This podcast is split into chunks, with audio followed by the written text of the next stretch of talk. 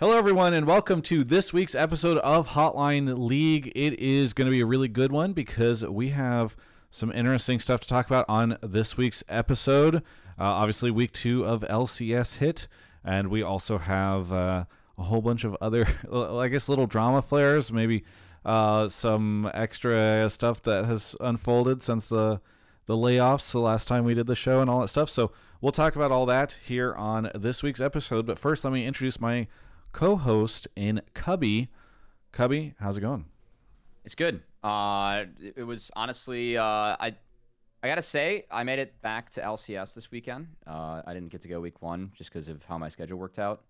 Um, but it was a lot of fun being there, and the show being on weekends was honestly great. Like the studio's been so much more packed, and I never really got to experience the studio beforehand on weekends because I moved out here last year, so that was a lot of fun. Um, and also, I got to support Kangas, who was our guest, who was on LCS too that day. So that's cool. I, uh, Kangas, welcome. I guess how how how you doing? You know? Perfect segue. Uh, yeah. Perfect segue. Yeah. Thanks for having me on the show. why, yeah, why did you? I, you've done my job for me, Cubby. Go ahead and, and introduce. I mean, you you work with uh, Kangas a lot, so you you should be the one to introduce them. Yeah. Um, well, Kangas, uh, it's great to work with you again uh, here on Hotline League. Thanks for joining us. Uh, you made another LCS appearance this past week. Congrats. I know it's a big deal for a lot of us, especially in the tier two scene. Um, yeah, how you doing, man? Doing great. Uh, like I was saying before the show went live, recovering from two days of cast because you and I casted together Challengers League on Sunday, Mhm. uh, which is part of why it's harder to make it out on weekends. It's awesome having LCS on weekends again, but then for us Challenger casters, you know, we have the show right afterwards, so we can't make it out every day, but at least we can make it out some of the days, which is really fun. Uh, but no, I mean it's the dream, right? Being able to cast LCS is uh, what all of us are going for. So uh, it's super fun being there with the crowd. Tried to get the crowd making some noise, and uh, I think having two weekends in a row with sold out shows, I was worried that week two, I was like, oh, I'm gonna get the half filled crowd and like not as many people there, but it, there were a lot of folks still around at the studio, so that was really awesome. Yeah, no, it's been super good. I think on Saturday or after Saturday they did the Kia Fan Day event, which was Mhm. pretty cool. I think um I know there were a lot of teams salty that not all teams were invited to participate. I thought that was really overblown drama. But I do think that uh maybe it's a hot take, but I'm just I don't care. But I do think that they they did a really good job with uh with that and uh I got a burger for free. So that was Yeah. that was a deal.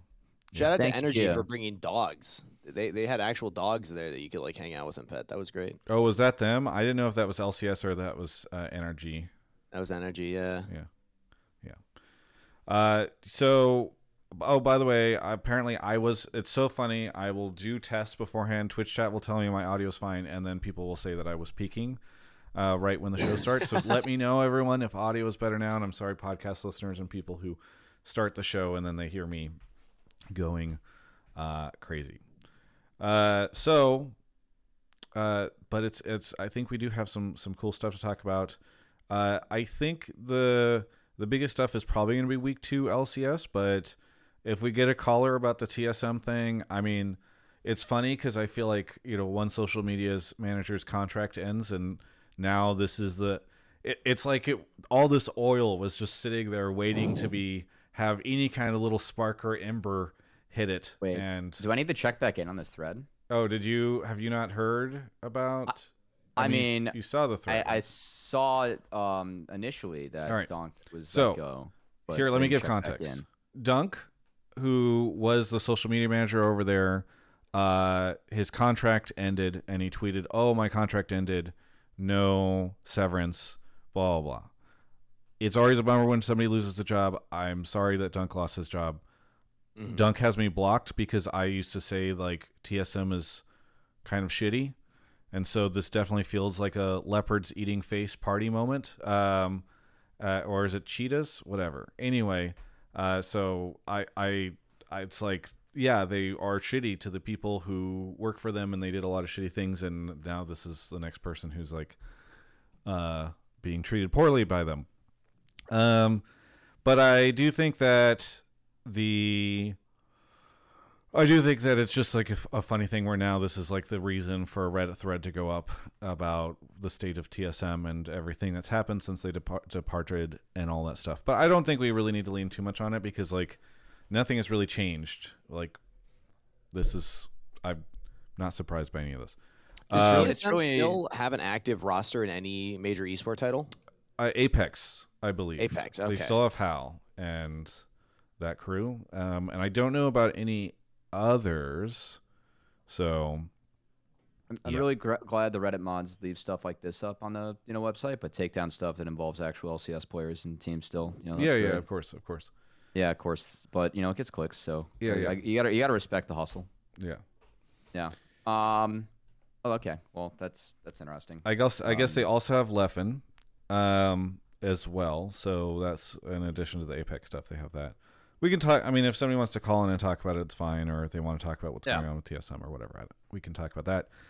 Uh, what else? Um, I mean, we talked about this last week on Hotline League, and I did reach out to Riot about a comment for it last week, and then they very understandably said they wouldn't give me a comment, but I still don't have a comment. So, like, I guess we can just talk about how I've had a ton of people tell me it's kind of like an open secret behind the scenes. I assume you guys know too. Well, tell me if you don't. Uh, that LCS Finals not going to have a road show for spring. Um, Yeah, you, you kind of said it on the last show, and Yeah. that's also made it to, to my very professional desk here as well. Uh, Yes. so yes. yeah, I've heard Um, rumblings, yeah, rumors going around. I never heard any confirmations though. The last I had heard, it was still just in the conversation that there wouldn't be one. Yeah, I mean we're it's like part of the reason why I don't mind saying it is because one, you know, I didn't I didn't get a comment from Riot when I reached out about it before. Two, it's such an open secret now that like and we're now done we're now a third of the way through the split. we're a third of the ways through the split now after this past weekend and so it's like uh, let's just say it, you know. I Um, mean, I, I feel like they didn't want to, you know, throw on more negatives after last week uh, with the PR hit, but Yeah. also from a PR perspective, just throw it all out in one batch and get it over with. So, Yeah. you know, missed opportunity maybe. Yeah. Yeah, I know that when uh, they were having the announcements before the split began, Mark Z had like that one video addressing like a bunch of the changes and stuff. They didn't specifically say what was happening with finals for spring. And my my read, because I had heard about the potential for that happening, was that you know they're trying to get the good news out so that we have something to celebrate. Yeah. Uh, and then later on, we'll have some of like the maybe more disappointing news.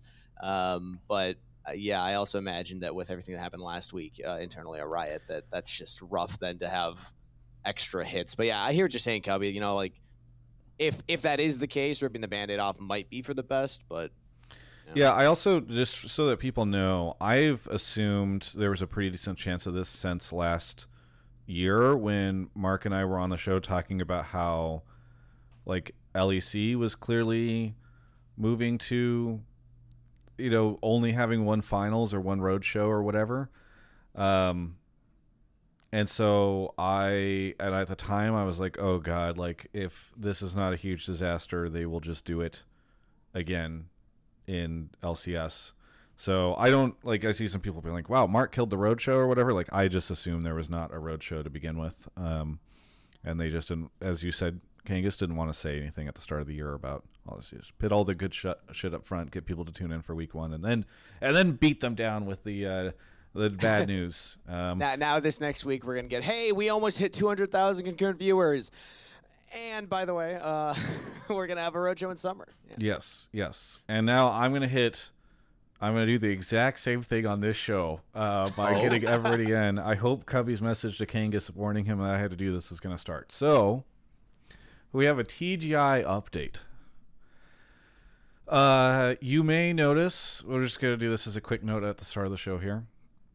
Um, you may notice that uh, there's no logo on this stream, uh, this show, for the first time in I think six years. We do not have a sponsor for this episode. Um, Alienware, I was informed a couple of weeks ago, has informed me that they are basically moving to this model where they're going to be working more on like campaign style things, um, and rather rather than kind of doing the partnerships with people for the long haul like they did with me. Um, this is still like obviously it's a bit of a bummer for a TGI and will have pretty big ramifications, uh, assuming I can't find additional partners in the future. Um, but yeah, that contract will end, I think, at the end of this week. And you'll still see some stuff come out this week, a couple of social posts or whatever, but we've already hit all of our deliverables for Hotline League for this um, for this part of the contract. So uh, yeah. Uh, some additional information about that. One, I don't want anybody to be pissed at Alienware. Um, they sponsored me. I think I it was half a decade.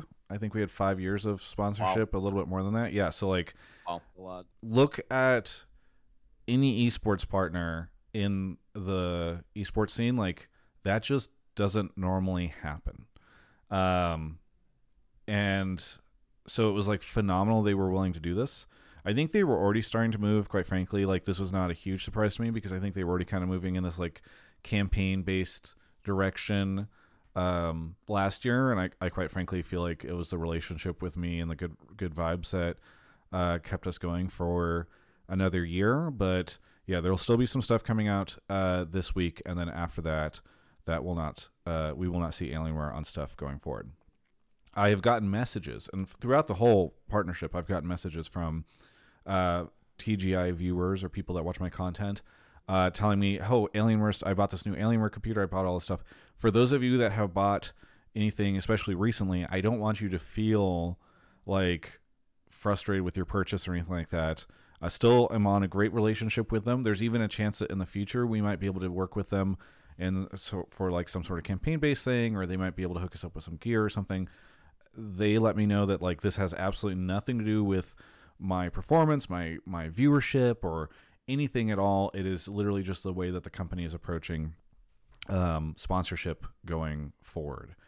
So, uh, and and for those of you that have shared like purchase information, all that stuff with me, um, we so I I will say that I signed with a new agency in the or management group. I think is what I need to say.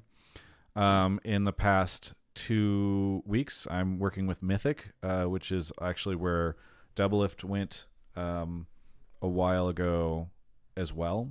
So uh, they have a lot of different people underneath their their banner, and I have talked to some of their leadership and had really great conversations with them that have made me optimistic going forward. So um, hopefully, you know, we are able to get other partners in um, in in the long term, but for those of you that have sent me information like, oh, I bought this computer, or you've shouted out Alienware in the past, or any of that stuff, all of that has, like, I spent a lot of last week collecting all that data to give to uh, Mythic so that they can work with partners and share all this stuff so that they, you know, basically make a case of like, hey, Travis is able to do really cool stuff uh, with Hotline League and all that. So, um, anyway, yeah, again, hopefully no one is bitter. Please don't be bitter. Alienware gave me five years of amazing support.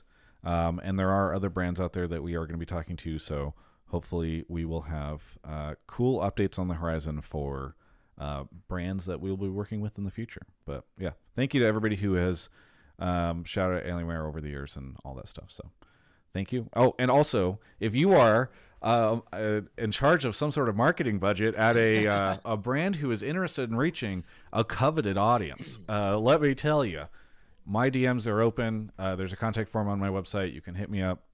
Uh, hitting me up, especially you know you don't have to go to Mythic.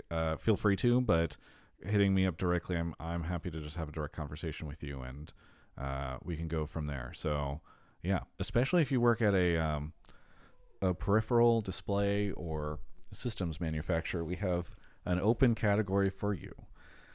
Uh, all right. Anyway, let's uh, let's get into the reason why people actually tune into this show, which is the news and the callers.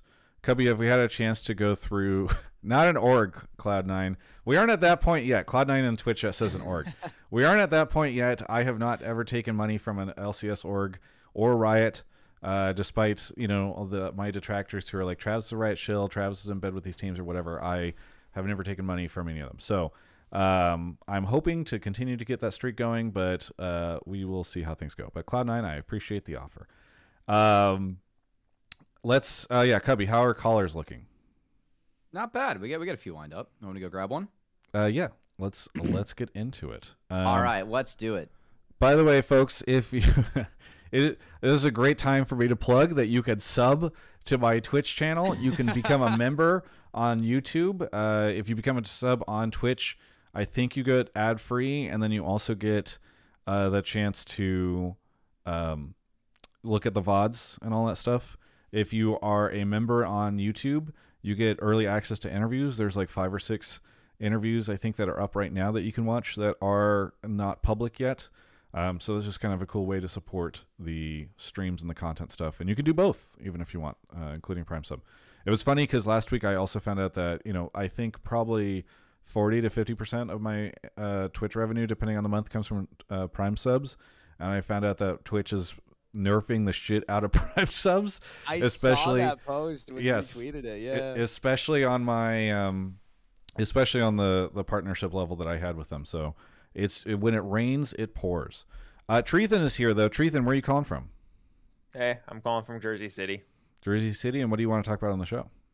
Um, so my take is, uh, if no one has seen this, uh, they should. Uh, on Pros, the new show from LCS, um, Huhi said that teams don't do tryouts like how teams did in Korea, and he would like that here. I happen to agree. I think teams should be having open tryouts and pulling players from solo queue. So, I mean, in the past, they've done combines, right? Uh, like Parth used to run a combine, and some of these other folks would do it. Can you elaborate on a little bit more, Caller or Treethan, on what, um, on what, Huhi said, since we don't have the clip in front of us? Yeah. So basically, Huhi was talking about, how they, uh, how he would go to uh, PC cafes in Korea, and they'd have this tryout thing. Uh, weren't at PC cafes, but that's how he'd like get into solo queue and stuff.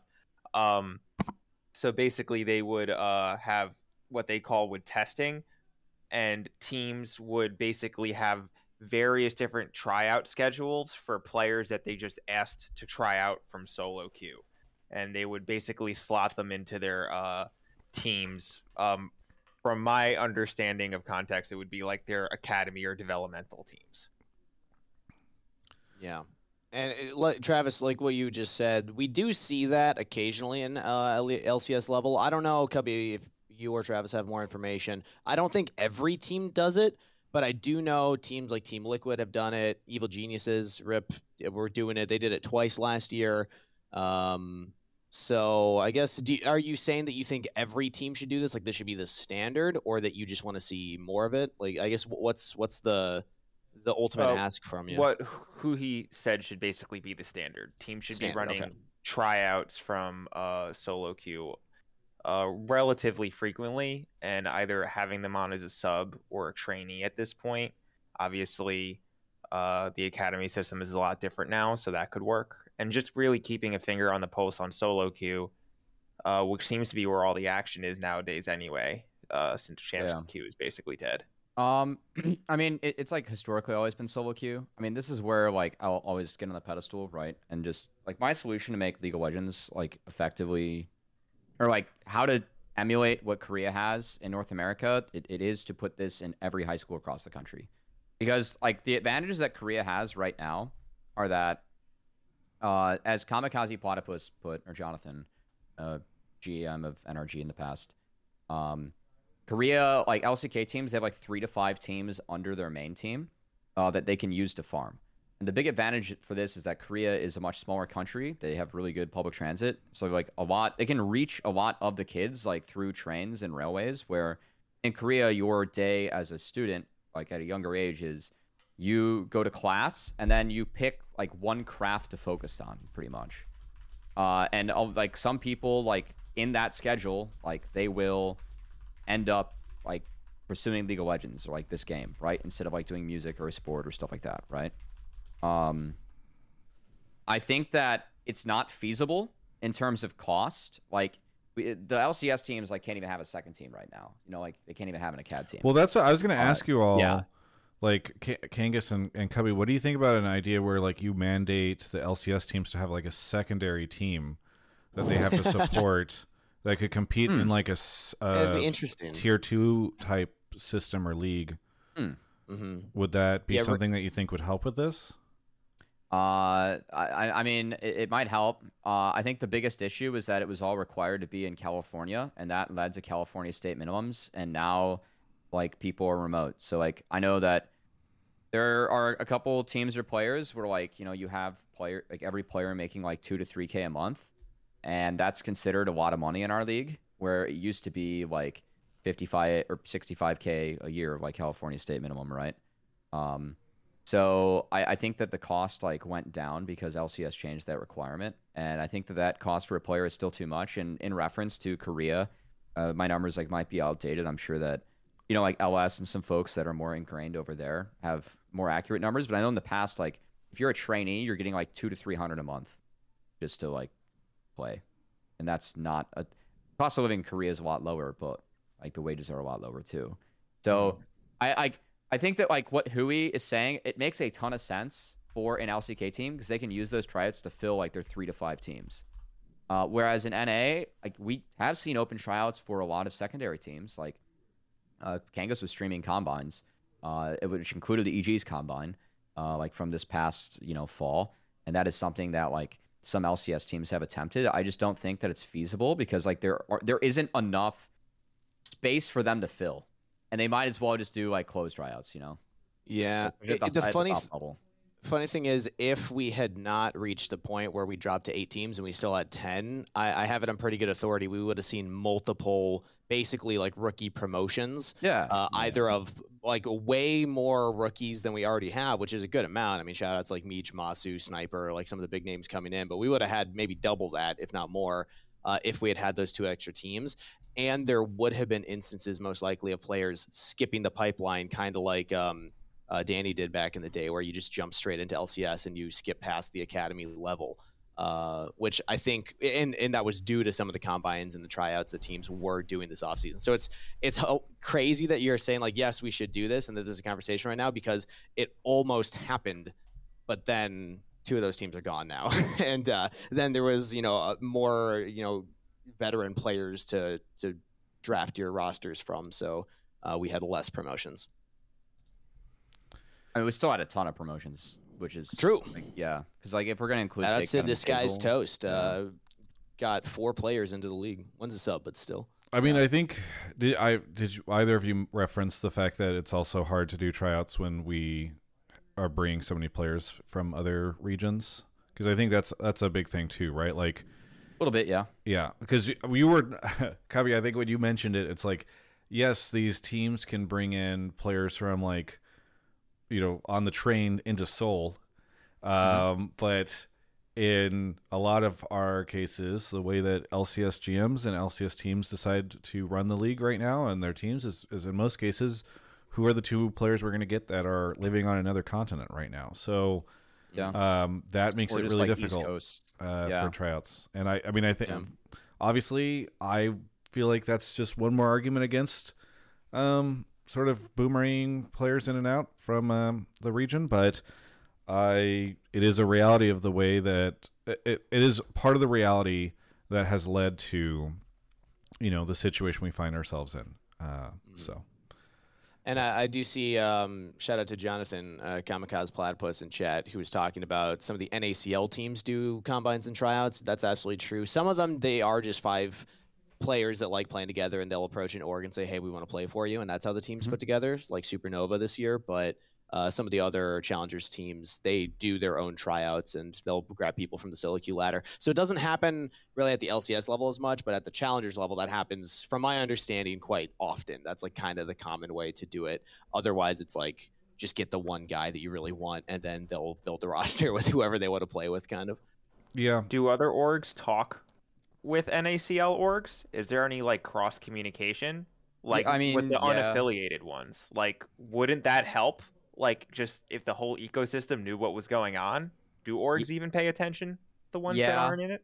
Um i mean like i know for example like when quad wasn't over yet flyquest was using a sub like outside their org and like of course like they're talking uh like with teams. Quad of course plays on the challenger team for flyquest um i so like yeah and like i mean uh, there are like a lot of like open secrets and like a lot of tape. I mean, you have to scrim those teams in the ecosystem. Like you'll talk for that.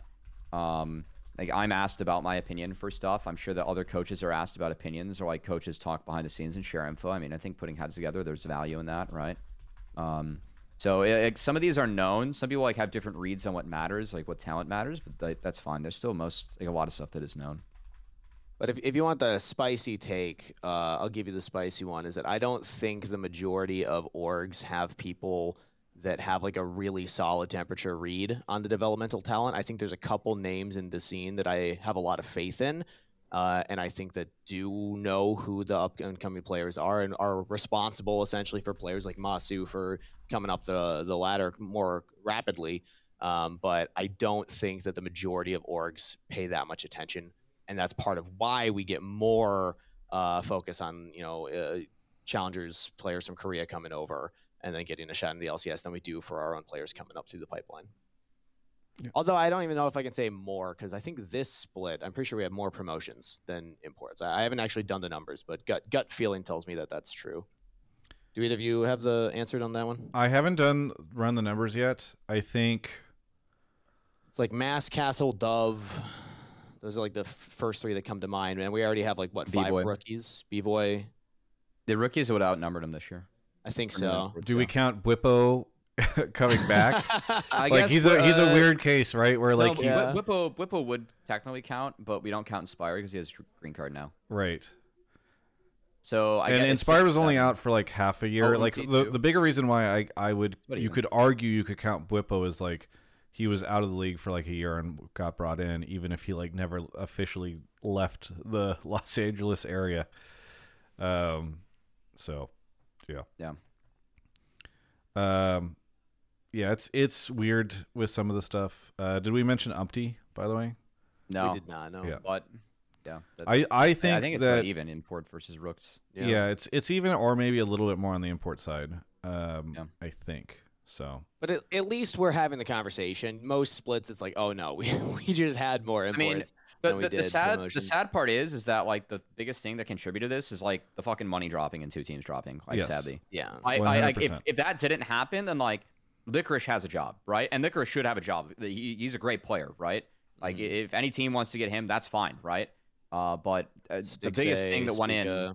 Yeah, like the biggest thing that like went in was actually like the fact that the salaries went down, and some people were just like, "I'm done," uh, and that sucks. Like, and I also think it sucks that it took salaries going down for some of these players to get a shot because uh, I think like Meech has been playing well in LCS. Like I think Masu, like he had one bad game, but Masu's been fine besides that. Like I think that some of the new faces have looked pretty good. Imports too. I get. I thought Mask had a good week with Immortals this week. So Yeah. Dude, Uh, Twitch chat is down. uh is B-Boy just does look really good. People had a good week. Twitch chat's just full industry right now. We've got Cloud Nine, we've got uh, Portillo, we've got Raz, we've got Charlie from Immortals, Numi. Uh, Ra- did I mention Raz? We Is got Numi Jonathan. Like it's just it's this has now just become the industry show for the You're sorry. you're the trade magazine. yes, exactly. The trade Yes. magazine. I'm Business Insider, uh, or LEC or LCS uh, official. Esports Sky Mall. Yeah. Jesus. Hopefully not Ooh, that. Esports All right. Sky Mall was good. Yeah. All right, all right, all right. Uh, anyway, I think that that kind of addresses your take, Treethan. But do you have anything you want to shout out? Um, shout out to Solo's Twitch stream. Very fun as a top lane main to watch that stream. So people should watch Solo's Twitch stream. Nice. Also, I wish he was still in the league. The dude is still Does he really good. does he rage? Because like after all the reputation he had about being like a rager in the LCS, it would be very funny if he like never raged on stream. Or does he rage? on It's stream? like it's like chill esports grandpa rage. okay, Like very subdued, but you feel it if that makes sense. gotcha. Mm. Okay, no, I mean that sounds that sounds less toxic than his reputation would have provi- have suggested. So, but either way, thank you so much for the call, Treethan, and we'll catch you next time. Of course. Yeah. All right, off Kangas goes to grab the next caller. Gangus. Oh, I get the next one. Yeah, Sorry, get outta here, Cubby? I don't know why I picked said- them. It's because I uh, was holding whatever. It's fine. He he already left. Uh, Cubby and Kangas right next to each other. I was already trying to move on to read out this giant outpour of subs that that came in. Thank you to. Oh God, where are we? So many people subbed all at once. Thank you. Um, Cherry Lace, Stevenator, Spring Power, D Fitch. What are you doing here? Hustbust, uh, D Santana, Girlish Menace, Smirk, Z Crisper, Ian Seven J Two, Hyatt, Rel, uh, Outlandish Nerd, My PS, Connor Leibs, gifted five subs, very generous. Real Celsius, Ixbix gifted eight. Bella with the one. Uh, Ventus with 69 months. Congratulations, Ventus. I know that's a big deal. Nice. Alex throws games. Thank you, everybody, for all of the Nice. support. And then the devious one over on YouTube. Thank you, everybody. All right. Our next caller is here. Caller, what's your name and where are you calling from? Hello, my name is We Just Play. You can just call me Play, and I am calling from Chicago. Oh, Hey, shout Chicago. Chicago. Yeah. What do you? Tell Kevin, were you born in Chicago in- also? I know I was born in Chicago, and you, you're from Chicago, but were you Yeah. born there? mm, West Burbs, yeah. Nice. Oh, okay. What- I'm gonna be lot? there- Chicago, like, oh, yeah. Are you- Uh, well, it's because you know, there's like an infamous western suburb that likes to say they're from Chicago, and then you ask where they're from, and they're like an hour west of the city. That, that was a Jim Gaffigan joke with Milwaukee. It was a good one. But what what, what what's the take we got? Play. Wait, What- what do wait. First, I need to ask: Are you going to be at MagicCon, caller? Oh, No, I'm sorry. I I don't have enough money to get into Magic, Travis. I wish I could say otherwise. Hey, drafting is not that expensive. There's a lot of ways to play for cheap, but um, build proxy a commander deck. They don't care. Um, regardless, I will be in Chicago next month. So if you change your mind, you'll be able to see me. Uh, all right, what is your take? Uh, so my take is kind of something that was talked about last week regarding the layoffs, but I actually have it as like a retrospective after seeing the dumpster fires that were some of the pausing situations for LEC and LCS. Yeah, Uh, and then combine that with the stuff that Montecristo had posted on Twitter about how LEC purportedly only had like one observer, and the cherry on the sundae has to be the fact that Riot has now announced that they're no longer going to be working on their internal streaming platform. And if I was a tr- uh, team owner, I would be absolutely freaking livid. Oh yeah, okay. So is this this is the Ren call. Um How Yep. uh, call would caller when you say Riot has announced that they are no longer going to be working on this. They I don't believe they announced. It was reported. I don't think people knew The they were doing this. Like Yeah. it was reported that they were that this thing was canceled, but I think that was the first time that it had been talked about publicly, right? Or had you heard about it elsewhere?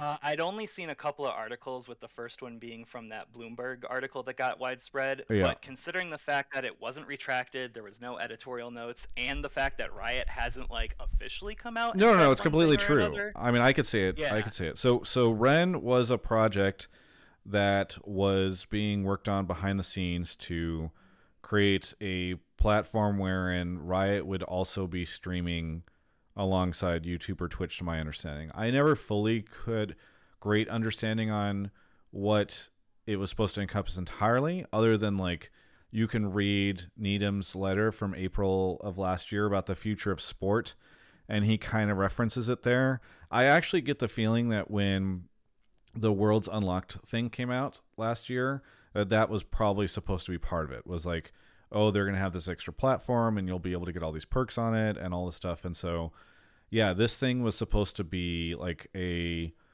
a, a place where they could custom build it. And oh my god, I'm so sorry, Kangas, Cubby, and, and all the listeners. But let me give you I'm a excited history. for this. Let me give you a history lesson. Yeah. Actually, uh, this is a good good idea. Cubby and Kangas, do you remember something called the BAMTech deal? Yes, I was wondering if that's where you're going with. Wait, Yeah. what? So many people that I talked to have never heard of this before, but I remember I was in college when the reports first broke out about it, and I was all over it. It was Yeah. like, this is crazy. Like, what's What going on, Disney? Okay, so BAMTech was a uh it was actually a technology platform. So when I was at Yahoo, we met with these guys.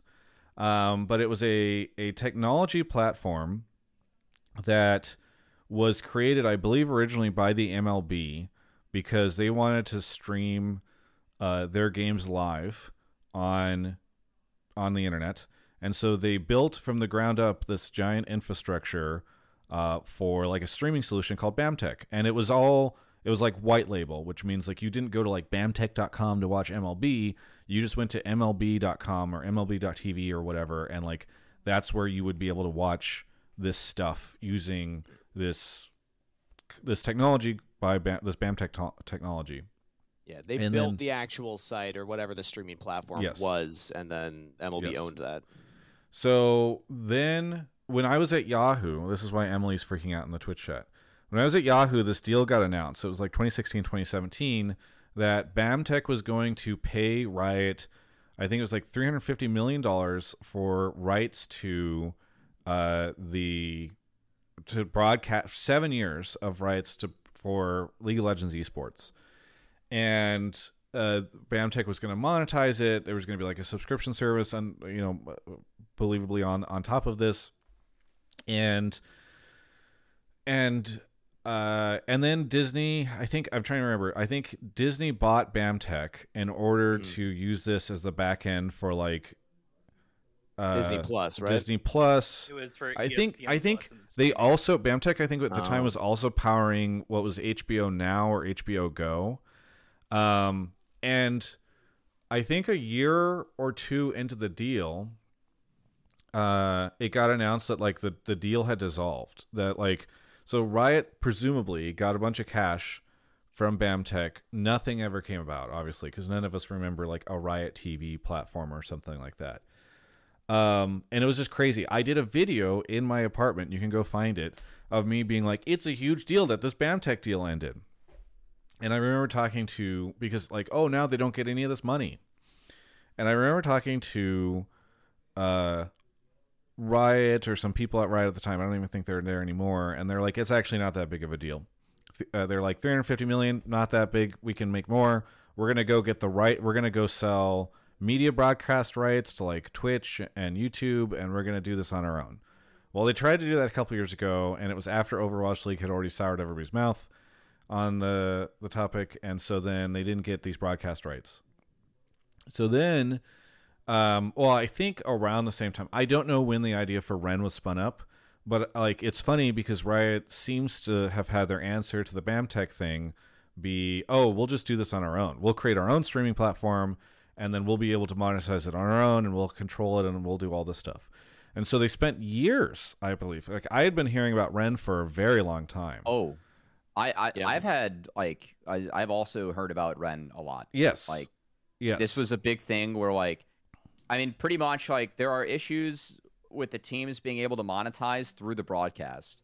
And whenever a team would go to Riot to talk about it, they just kind of kick the can down the road to be like, "Oh, we'll consider that for Ren. Like that might be a part of it." You know? Yes. Yeah, there were a lot of things that were from from talking to teams like Riot really pushed like don't worry, we're going to unlock all this monetization through Ren. And and the there's a the Bloomberg article you should go read it. It probably does a lot better discussing all this than I did. But um but yes, so that was kind of the crazy thing was last I remember on on Monday afternoon or maybe Tuesday, I started getting messages from people that were like, I think Ren is dead. Like uh, they just hit that entire team. Like that whole team got laid off. And I think a lot of us were always pretty skeptical about this. Like I remember talking to uh, a friend of mine uh, who about all this and just being like, this thing just sounds like such a waste of money. Like why do this? You already have Twitch who has created this platform that are running it at a loss for you. Like it, it just seemed like such a, a bad idea. And so and and like Riot just takes forever to build anything. Um, and I think that's part of the reason the BAMTech deal died. I remember I talked to a source at BAMTech around that time who was part of the team that was working with Riot on this stuff, and they'd be like, "Yeah, we go in, and they just make no progress." Like, I, I'll just I'll just say one thing I remember them saying, even though it's it's a little weird. They were like, we'd go, we we'd fly to LA, we would come in at like you know the, these guys are working for like a traditional company in New York, and they'd show up at like nine. Nobody would be there. Right, people would show up. They'd do like an hour worth of work. They'd go to lunch. They'd come back, play a league game, then start working for the day at like one or something. So like I, it was never surprising to me, and I, again I feel bad for the people that got laid off. Like I'm sure very Yeah, talented yeah. engineers and all that stuff. I'm not trying to dog on that team or anything like that, but just like Riot as a whole, I don't. I'm not surprised that this product never got built. Um, so yeah, there's I- my like 10 minute monologue, I guess, on Ren. Yeah, I, I have thoughts on and I it. like oh yeah, go for it now. Sorry. Your question. Oh. because I just kind of wanted to like really bring up like why I felt that was related to the layoffs, not just because of that team specifically, but because if you combine that pipe dream that they were, you know, like Travis said, using as a carrot to be like, oh yeah, we'll have money for you, keep coming, but then combine that with the fact that there were all these layoffs with the regular broadcast team, which needed all the strength it could get. It just, if I was in the pro scene, both as an owner, a player, or whatever, it ju- just would make me very nervous because it, it just doesn't seem like uh, they're not putting their money where their mouth is. No pun intended. I, I, like for me, it's just like, like, it feels like a lot of the ambition is just gone. Like Ren is like, let's be honest, that is a pipe dream, right? Like having like the Riot Esports Network, you can like tune in to watch this. I think it's a, like for what it's worth, I think it's a terrible idea. Like, I, uh, why not just monetize Twitch? Like that does this just infinitely better, right? But like, that is an ambitious project and then it's just like oh yeah we'll just like throw it in the can right and like big companies can do this and like between that like limiting road shows like narrowing everything like it feels like a lot of the ambition for like hey we can make league truly be a cultural thing a cultural phenomenon is just gone and that for me is like the shittiest part about all this like Mm. I, I i really believe like if riot like did a better job of striking the iron when it was hot around seasons like four. I think they did a good job from season three to season four. And then like season four to season six was whatever. And then after that i think that they like every decision that's been made is just like actually like set the scene behind as a whole. And like a lot of the ambition is just gone. And a lot of that was like it started with hey we need to make sure that every league is profitable like on its own right? And so that has led like the excuse to just be like every year okay how, here's how like we can actually like cut more costs you know like here's how we can actually like drive things down we can just like still run a similar product like make sure it's profitable instead of being like hey, how do we build something really fucking cool? And then like we'll make money off it later, right? Like more startup mentality. Like I- I feel like Riot really had the ability to do that, and they just never did that. And Ren, for me, again, is a pipe dream. Like this was never gonna happen. But they like it just goes into like the Riot mentality of like we're gonna keep on pushing off these problems that the teams have right now to this pipe dream, and then just do nothing to fix it. And then we're just gonna cancel it. And now what do we do about all the shit we could have done for like six years? You know, it's terrible. I I And think the craziest part. Oh, Okay, sorry, okay. Kangas, go ahead. Yeah, I, I want to get in here because I, I I've been hearing a lot of people saying like they don't believe in the Ren and what it could have been. If it's just a replacement for Twitch where they just stream the regions, yes, I don't think it it, it works. It's not going to be enough. But the way I always envisioned it was more like the Disney Plus, where they have LCS, LEC, LCK, LPL, every live stream going there, but they also have Arcane on there and they have players on there. They didn't have to partner with Netflix and Paramount Plus if they have their own platform to publish their own shows. Maybe we would have a season two of players if they had their own internal thing that they were able to. I had never heard on. that Kangas. I mean, it would have been really nice if they'd done that. But uh, what I like, I remember at one point in time, I, I, I vaguely recalled somebody saying that like the idea was you could just tune into this and there'd always be esports going on, or there'd be some sort of programming. Like, I think they Yeah, wanted to do like the the boomer, like the same thing Ven was trying to do. All, all the like, I feel like there's just these execs at all these companies that are like 40, 50 years old who are like "E ESPN. That's the thing to be. This like 24/7 thing where you can just always tune into this central location and like you'll be able to watch something. And I don't know if that was really where Ren was especially by the end of it. It could have been, I don't know. But like I think that was it more than it was supposed to be like a Disney Plus style thing with a lot of different original programming. But that's what Um, I wanted it to be at least. yeah, yeah, Because yeah. imagine you have a platform that has all that, and then all the Riot music videos and everything. I mean, they can still publish it to YouTube wherever they want to, but you have your own app on your phone where like they'll have the Arcane season two premiere debut live on there or something like that. That'd be really cool, right? Dude, is Um, it is it really cool? Like I I guess if it's free, but if I have to pay a separate subscription to this, then like that is not I'd rather just have it on Netflix, you know. Well, Netflix is price hiking a ton. So maybe I'd rather I- have it on Disney yeah. Plus or something. Like I I'd rather it be on something I already have. I don't need another app. There are already services that have better backends for all this stuff. Like I don't see you know the the other thing is that building these streaming platforms is this crazy ass thing because then you also have to build a sales team to build like the to sell Server space is expensive as hell, yeah and like it's it's I I, I think it's I I appreciate the ambition of the deal, but I think it was terrible, and I think that it ended up leading to a lot of problems not being solved that teams needed, uh, and of course now we're like in the money pit, and that would have been really nice to have like six years ago if like uh, just simple stuff like like why is there not a sub button on the Twitch? You know, like uh, that could like went to teams. We're using that for challengers leagues, like literally. Yeah, help. and like I, I talked thought to I that talked was to going to be a thing Maryville. this year because like we Yeah. they tried it out last year with challengers. That was like the the test run to see if it was successful. It was very successful. We had a lot of subs at the challenger level. Like we were I, at one point over 1,000. I know, which that's a lot of support at the challenger level. Imagine what the LCS would be able to get. I, I know, like Nope. Maryville, they paid for half their team's travel based on the money they got from NACL, like the, the the whole like college, like for like a whole you know semester. It's a lot of money.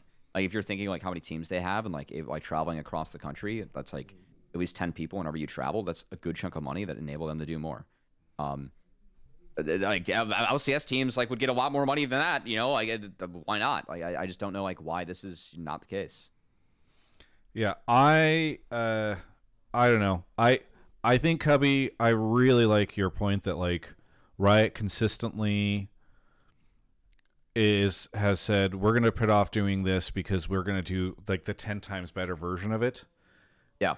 That's just like a thing that I constantly see with them over the all these years covering it. And then they hire up, do a bunch of stuff and and they go, "Oh man, this is really complicated." what are what are we should we really be doing this and then like it never happens you know It's too ambitious, guys. well We the best the best example of this is that like like when overwatch league first came out they did a big partnership with twitch and twitch had huge integrations that they built out like engineering resources were poured into so you could see cool. you could see all this data about the game that was displayed on the page twitch was paying them a fuck ton of money like all this stuff was happening Yeah, and free emotes, free drops. LCS and like Riot could have done that instead, right? Instead, they like went and did the BAMTech thing. When BAMTech folded, the deal folded. They didn't go and try to do a deal with Twitch, and now we're in a space where like Twitch is laying off seventy-two percent of their company. That's obviously no over exaggeration. You know, Riot's laying off their their team. Like there, so much opportunity has just been left on the, the floor because Riot is always like, "Hey, we can we're we're Riot. We can do better than that." And um and I think the the sad thing is is that the everybody loses in that world, right? Like the fans don't have as great of a platform. You can go to lolesports.com. It's dog shit. I'm sure that's what they were planning on. You know, I'm sure it wasn't getting updated because they were planning on putting together some. The Ren page was going to probably replace it.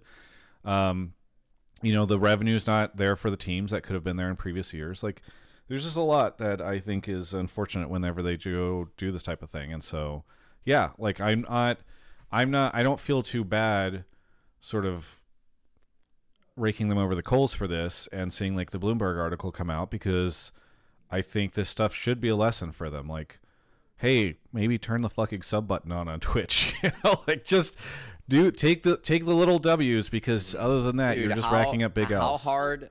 How hard would it be to do that, Travis? I don't know if that's possible. I don't know. If, I don't know if we can we can turn a button on.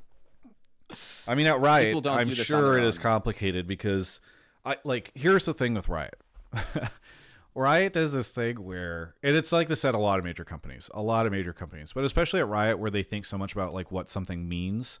Um, you know, it's it would almost be better in some ways if they cared more about the bottom line immediately because they would just do things that make sense sometimes also for the consumers. But like the thing is, if um, if let's say for instance you wanted to turn a sub button on on Twitch, I feel like what happens is Riot starts to go, hmm, well, what does it mean to turn a sub button on? And like, is it fair for us to ask the players to, to to spend money on us? And what are we giving them in return?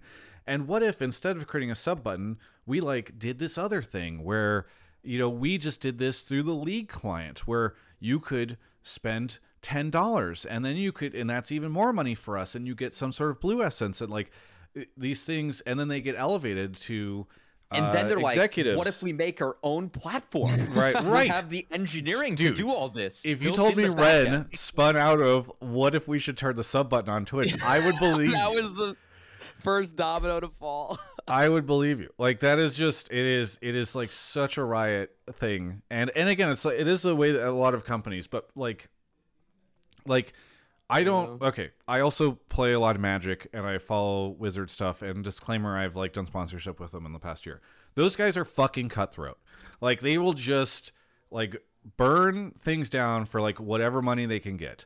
And like it is really shitty and I'm I enjoy Riot's approach overall more, but like they don't like they'll just do something and you know that it's because they want to make some more money and it it just makes sense in that moment and they're like okay we'll turn this knob and make a little bit more money and you're like you're cool it's not like well we could turn that knob or we could create a whole new page of knobs that we could constantly turning we'll get it done in a year and then five years later they're like eh It, it- Mhm. it's it's just it's so sad because like I so I had a dinner with someone like we and this was our conversation over dinner. We talked about hey, I like we have a meeting like the person was like in it there Ren was in the topic and they were like, what should we be pitching? Like what are ways we can make money off the broadcasts like from a team perspective, right? Because like teams need more avenues to money, and like we spent time like talking about like hey like here's what we can pitch like where like sh- should you be able to buy jerseys like for the winning teams like we pitched ideas like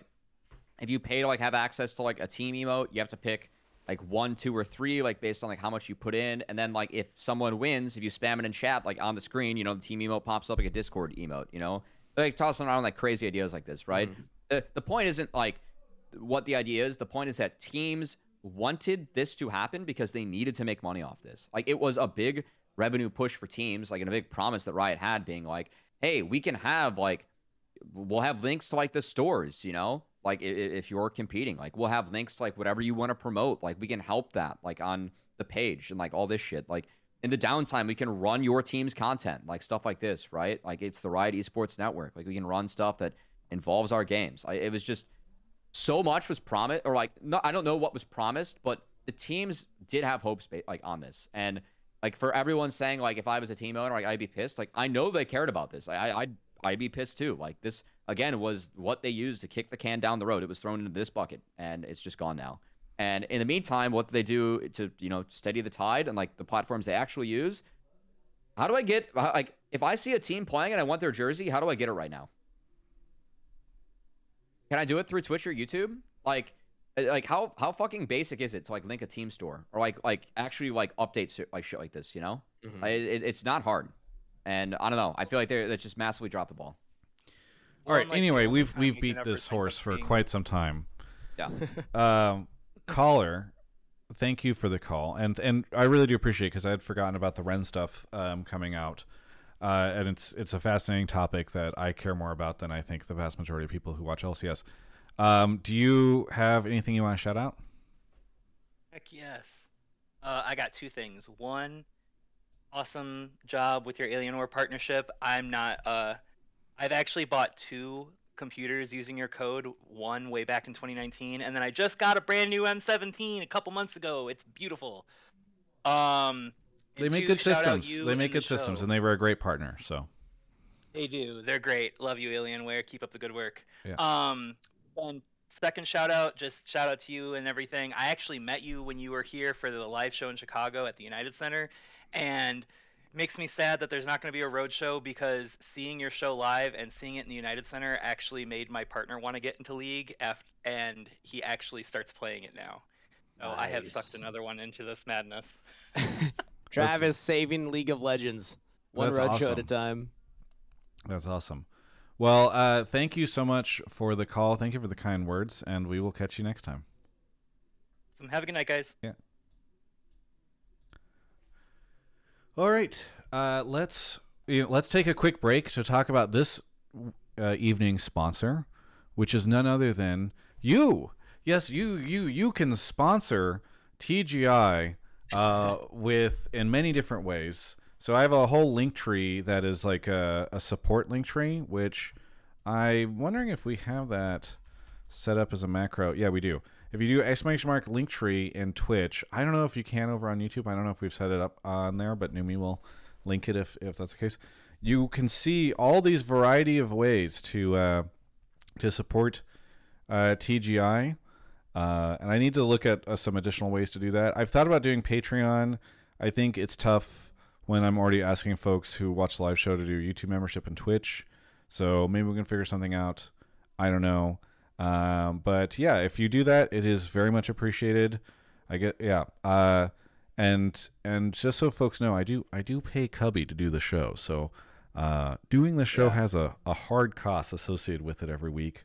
Uh, Cubby very generous on on what he he has asked for in that, but it's not like I have to. It, it's not like the Mark days where that dude was asking me for ten grand every episode. Oh my goodness. Uh, yeah, Wait, I should have should have called him before this then. yeah, yeah. No, well, hey, Oh. listen, he, you you see, he had to leave uh, because it wasn't enough for him. So That's that's why Um, you got the private jet now. Yes, exactly. Uh, so, you know, f- hitting up those links, hitting up those resources. If you are a podcast listener, if you're watching over on YouTube, the link tree should be in the description, um, and you can you can find out those those options. Yeah, yeah. There's a there's a MeUndies link there. They don't even sponsor me, but I if you if you buy MeUndies through the affiliate link, I get to get twenty dollars, I think, or something like that for MeUndies, and so. That's kind of banger. Uh, you know, you're helping offset my underwear budget. Anyway, uh, that's that's it for this sponsor read for the show. Hopefully, we'll have a real one next week. Uh, Want to grab the next caller, Cubby? I got you. Man, I haven't heard somebody else talk about the BAMTech deal in so long.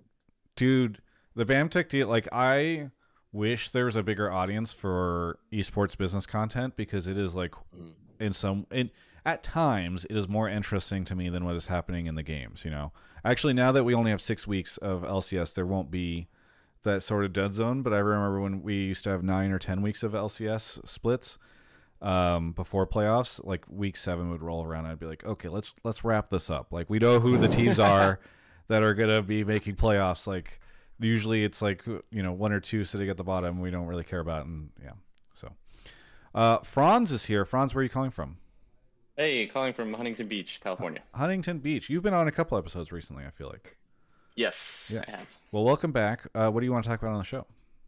Thank you. Yeah, so I, I have sort of a prediction and then a take. Um, community sentiment around APA has not been fantastic these first few games. Um, and I predict in very Team Liquid fashion that if they do not uh, pick up performances, Team Liquid will replace APA. And I think if that were the case, I think that would be the wrong move. I think it is long past due that CoreJJ uh, moves on and Team Liquid moves on from CoreJJ. Oh, Um, you're saying I core think is the problem, not APA. Yeah, I I I like Core as uh, you know from his past. If you look at Team Liquid though, since since they put together like the 2022 super team till now, they've almost had the same identity that whole time. Uh, win early game really hard and throw mid game um, to you know paint with a broad brush. And the the one constant has been CoreJJ, the main leader and and uh, shot caller. Um, I just think uh, he's he's past it, um, and I think in order for them to, uh, you know, achieve the the highs that I that we all know Steve aims for, um, it's time for them to move on and, and invest in some young talent, which they have done, and and move on from from uh, from core.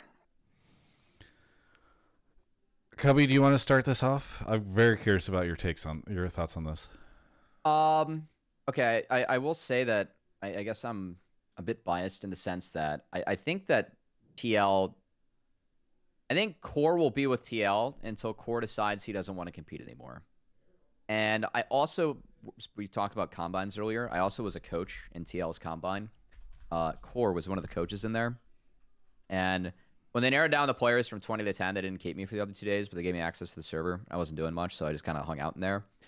And uh, hearing Core coach was really fun. It was really something. Core brings a lot to the team and the team environment. And this this might sound crazy, but he is a player where I think he brings you so much value that even no matter what he's doing on the Rift, I think he's still really good to have in your org. Um, now, I think a lot of people have been going very hard on APA and TL. And I, I just I, I want to just you know bring up like I know TL at two and two, they haven't looked the best. This is a team that we did expect to be middle of the pack. I think everyone pretty much universally. Yeah, where did you power rank them? Do you remember? I had them at fourth. Yeah. Um, in a tier of their own. So they're about where I expected right now. Who is playing well on TL?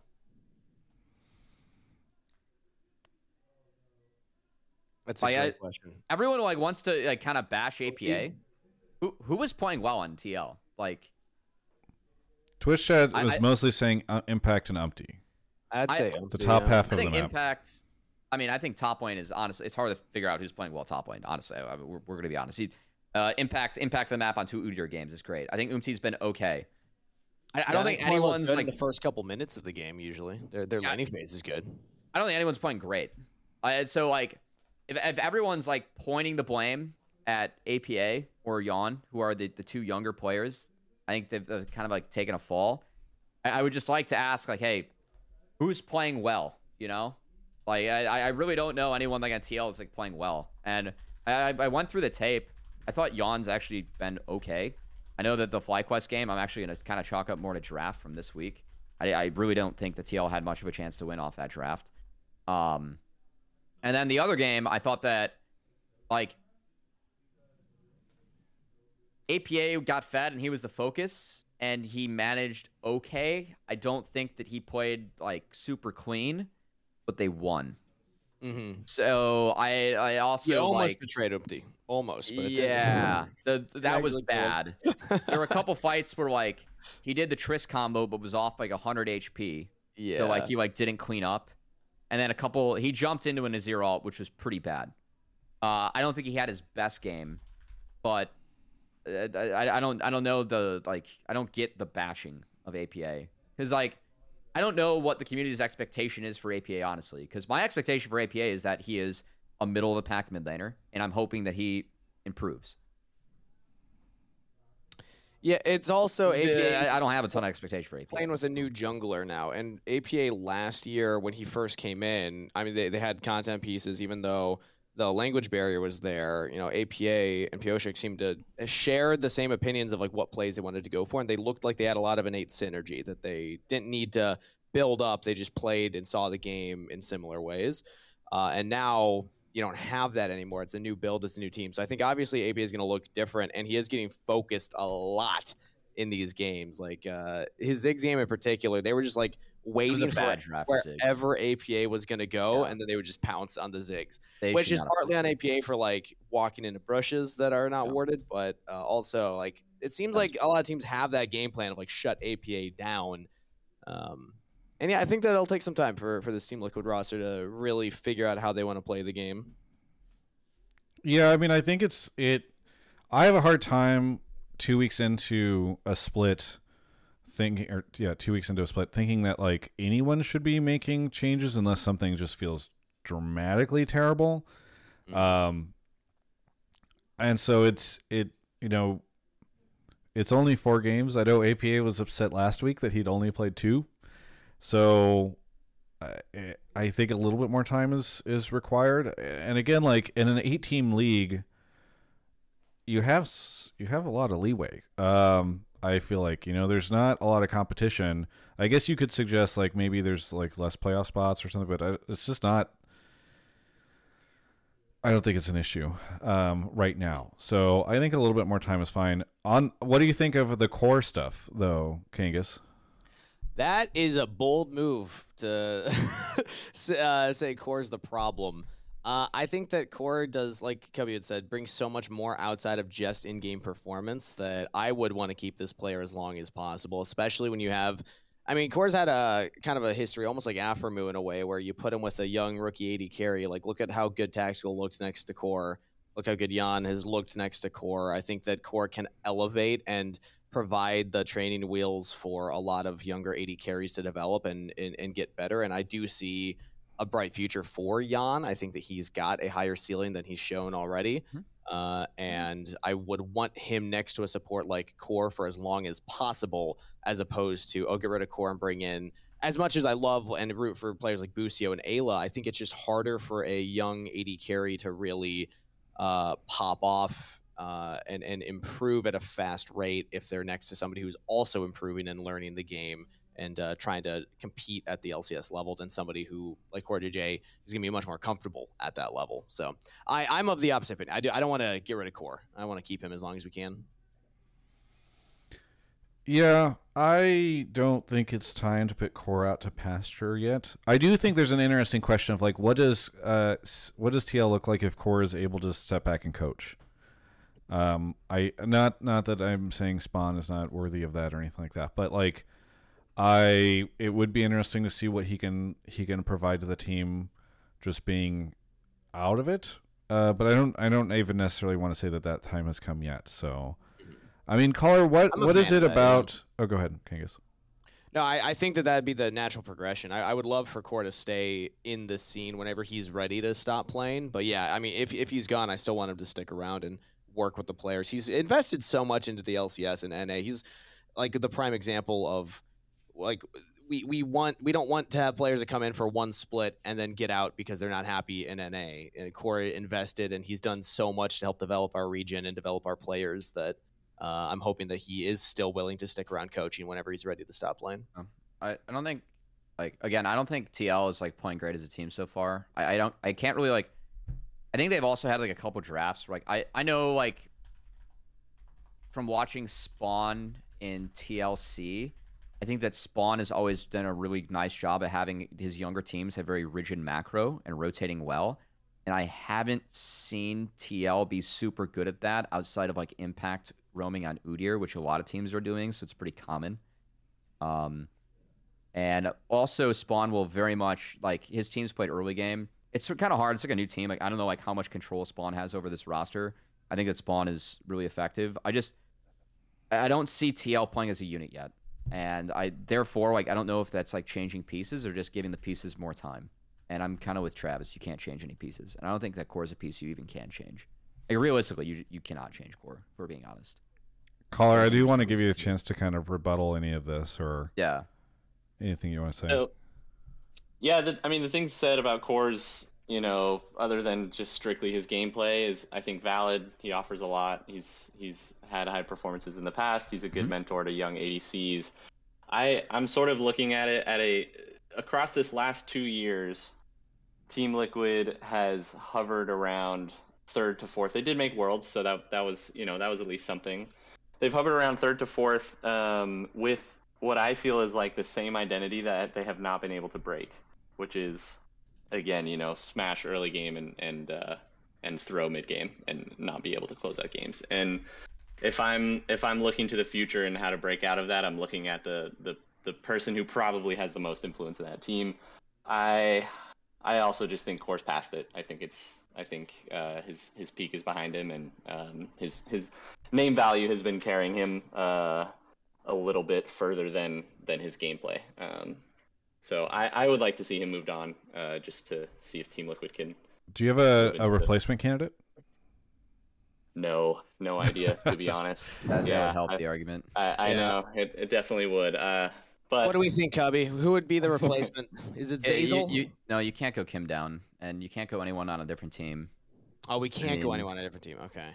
You'd have to find likely uh, someone that you know it's a mostly Korean-speaking team, and Yeon's younger. You're gonna go get Trimby. I see that the chat. Rid Reckless in the chat. Oh no. Um, yeah, yeah. Here, T1's got a really promising support uh, in their developmental leagues. We could take a look at them. yeah, new guy. I don't know. I think like I, I don't like I don't see any replacements either. Yeah. Uh, so yeah.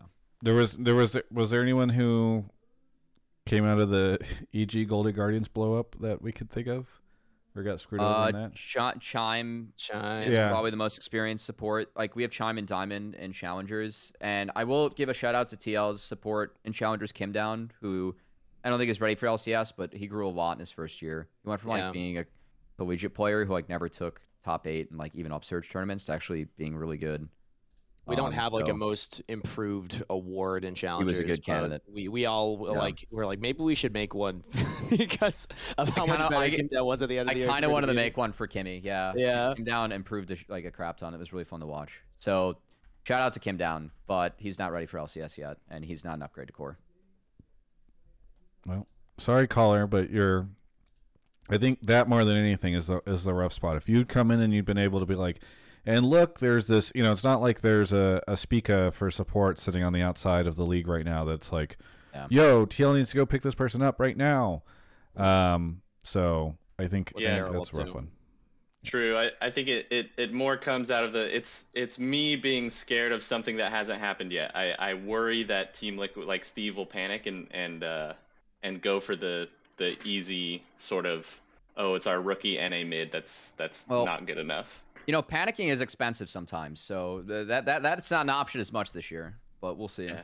I hope No. so. No. Yeah. That's the case. Yeah, we will see. All right, thank you so much for the call. Uh, anything you want to shout out? Oh yeah, shout out your sponsors, uh, chat and me. Uh, everyone uh, sub to Prime, um, or use your Prime sub, uh, and shout out Alienware. Uh, thank you guys for having me on. See you next time. Thank you so much. Catch you next time. Yo, Alienware still getting shoutouts. I wonder how long we're gonna get sh- Alienware shoutouts after they've they've stopped paying. for Five them. years is a long time, man. That's Yeah, that's yeah. actually crazy. Yeah. Yeah. I guess they deserve that. They get they Is get that- a little bit of residuals on the back end. Yeah. Is that Um, longer than any LCS sponsorship? No, think, Team like, Liquid has had long term, like- Alienware longer than I have. Um, okay. And Cloud9 had HyperX for a really long time, but I don't think they have them right now. Uh, I'm trying to think of who else. The the funny thing is it's longer than I think a lot of LCS teams. so so so so yeah, I mean it's it's pretty I mean was four years ago, five years ago now. yeah, I know. I already know that what's going to happen. Like this is always the annoying thing is like anytime anything that is like suboptimal happens to me, or even when something that is suboptimal didn't happen to me, that the haters come out in force and they uh they try to be like, haha. See, Travis got fucked, and he deserves it because he sucks. And um, He can't even keep a sponsorship for six years. yeah, exactly, exactly. Can't and keep I'm a just co-host like, for seven years. Can't keep a sponsor for six. What's Yeah. going on, Travis? Yeah, exactly. Yeah. Uh, you know. Um so I don't know. It's uh it's goofy, but I know that'll happen. Uh Cubby, you want to go grab the next caller? Let's do it. Thank you to a whole bunch of people who subbed. Uh, where were we? Alex Throws Games, Silly Shadow, Director Donut, Meek Out, Finance Consultant, Mac to Ace, Sushi Daddy, uh, Illumination, Psych uh, for the five gifted, Perchy, Be Gentle Baka, Jaffe, Bowen, thank you for the 500 bits. Devious One, thank you for the tier one. Over on YouTube, thank you to Jeremy who has thrown out 17 bucks my way. Babushka or Babushki, sorry and also Uwu. Thank you everybody for the support over to Uwu. there. Um, where Is it are just we? UWU? How'd they get that username? That's incredible. Well, it's YouTube. So YouTube, you can have like whatever name, like somebody has Jeremy or whatever, and then Oh. you like click their profile and they have like a different thing. So Fair, it's fair. a little different than Twitch. Uh, Brandywine is here. Brandywine, you haven't been on the show in a long time, I feel like, but I remember you. Uh, when was the last time you were on? Last time, it was probably like the live show Worlds 2022. Right. Okay. Yeah. I, I, I remember meeting you. Uh, but yeah, it's been a long time. What do you want to talk about on the show? Uh, so I want to talk about how pros is the best thing to happen for the scene in years. Uh, last year, I would never have remembered the name of someone like Umti, and now he's one of my favorite players. There's like countless examples of rookies from prior years. Names just kind of go in one ear and out the other as they cycle in and out Yeah. um, of league. Uh, and this format's just really cool because it allows pros to be in a more comfortable kind of conversational scenario rather than the kind of samey interviews like post game interviews. Um, and plus, they're like interacting with folks outside of their team, which allows for like new conversations and content. Would love to see who he teach Umti to make MG or something like that. Uh, plus, I think Jatt and Emily Rand are both like just really talented at facilitating conversation. Will Mhm. Yeah, I- I mean, I think it's great that you can connect with a player um, for the seven months that he'll be in the league. I think it's awesome that pros allows you to do stuff like that. Uh, not a slam against Umti, by the way, just a slam against our ability to retain any player from another region. Um, but setting that aside, I really do agree with uh, with that sentiment. I mean, I we talked a little bit about pros last week on the show. Uh, it is a better version of State of the League, which was the show that literally started my career, and I miss that show so much. Like it, it was always rough doing that show because you never know like how great the players are going to be at wanting to talk about something or feeling comfortable talking about stuff. And so in a lot of ways, Hotline League is a little more comfortable for me because I have co-hosts that are uh, very comfortable with this this talking about the BAMTech deal or you know all these random other things that are relevant that maybe don't be are not top of mind for for the players, but getting to see players interact with other folks on other teams is great because I do think oftentimes you end up in situations where a team will have groupthink around a topic. And so you interview one player from that team and they'll just sort of say the same opinion as like another player. Not not to say that like they always agree or anything like that, but like when you do get a discussion from three different people on three different teams, it is really really great. Um, so yeah, I'm really happy that uh, Riot is doing that type of thing, and I do think it is like in a lot of ways a better investment for them than the analyst desk was. I do hope that they can get sort of a more promotion on it because I did see it today Yeah. on the LCS YouTube channel and it was like doing okay, but like it's definitely not at a point yet where it's super popping off. So Well, we're we're promoting it right here, Travis. That's why we pulled the call, Truly. right? Yeah. we're doing everything we can uh, Yeah. to help This uh, Hotline League episode sponsored by Pros, the LCS show. No, no, unfortunately not. Um, or fortunately, I don't. I can't can't take that riot money yet. But uh, yeah, no, I I really like it. I don't know how much you guys feel about it. I haven't had a chance to watch today's episode yet. It's been crazy.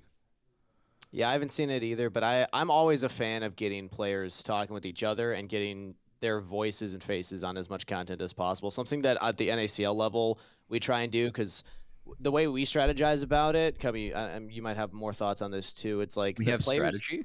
They don't. Well, I, we try at least. You know, uh, the players don't have a lot of branding, especially at the challengers level. So uh, often, what I'm focused on is I feel I have this personal opinion that you almost connect with people more off of what's not in League of Legends than what is. So, like, uh, at least from a broadcaster side, so I try and get players to be like, "What do you do that isn't just League of Legends, and how how can you like communicate that, make that part of your brand? Whether you like going to the gym or you have another sport or something, but the other complete opposite is also true where like if you were just really smart about the game and able to talk about these complex topics uh, with other players i think that's also very fascinating so i love shows like this where you get the opportunity to do a little bit of both too because then you just see them interact with each other and like having these organic moments where Dude, you'll learn about them as people not just as players Could have been great Ren content, honestly.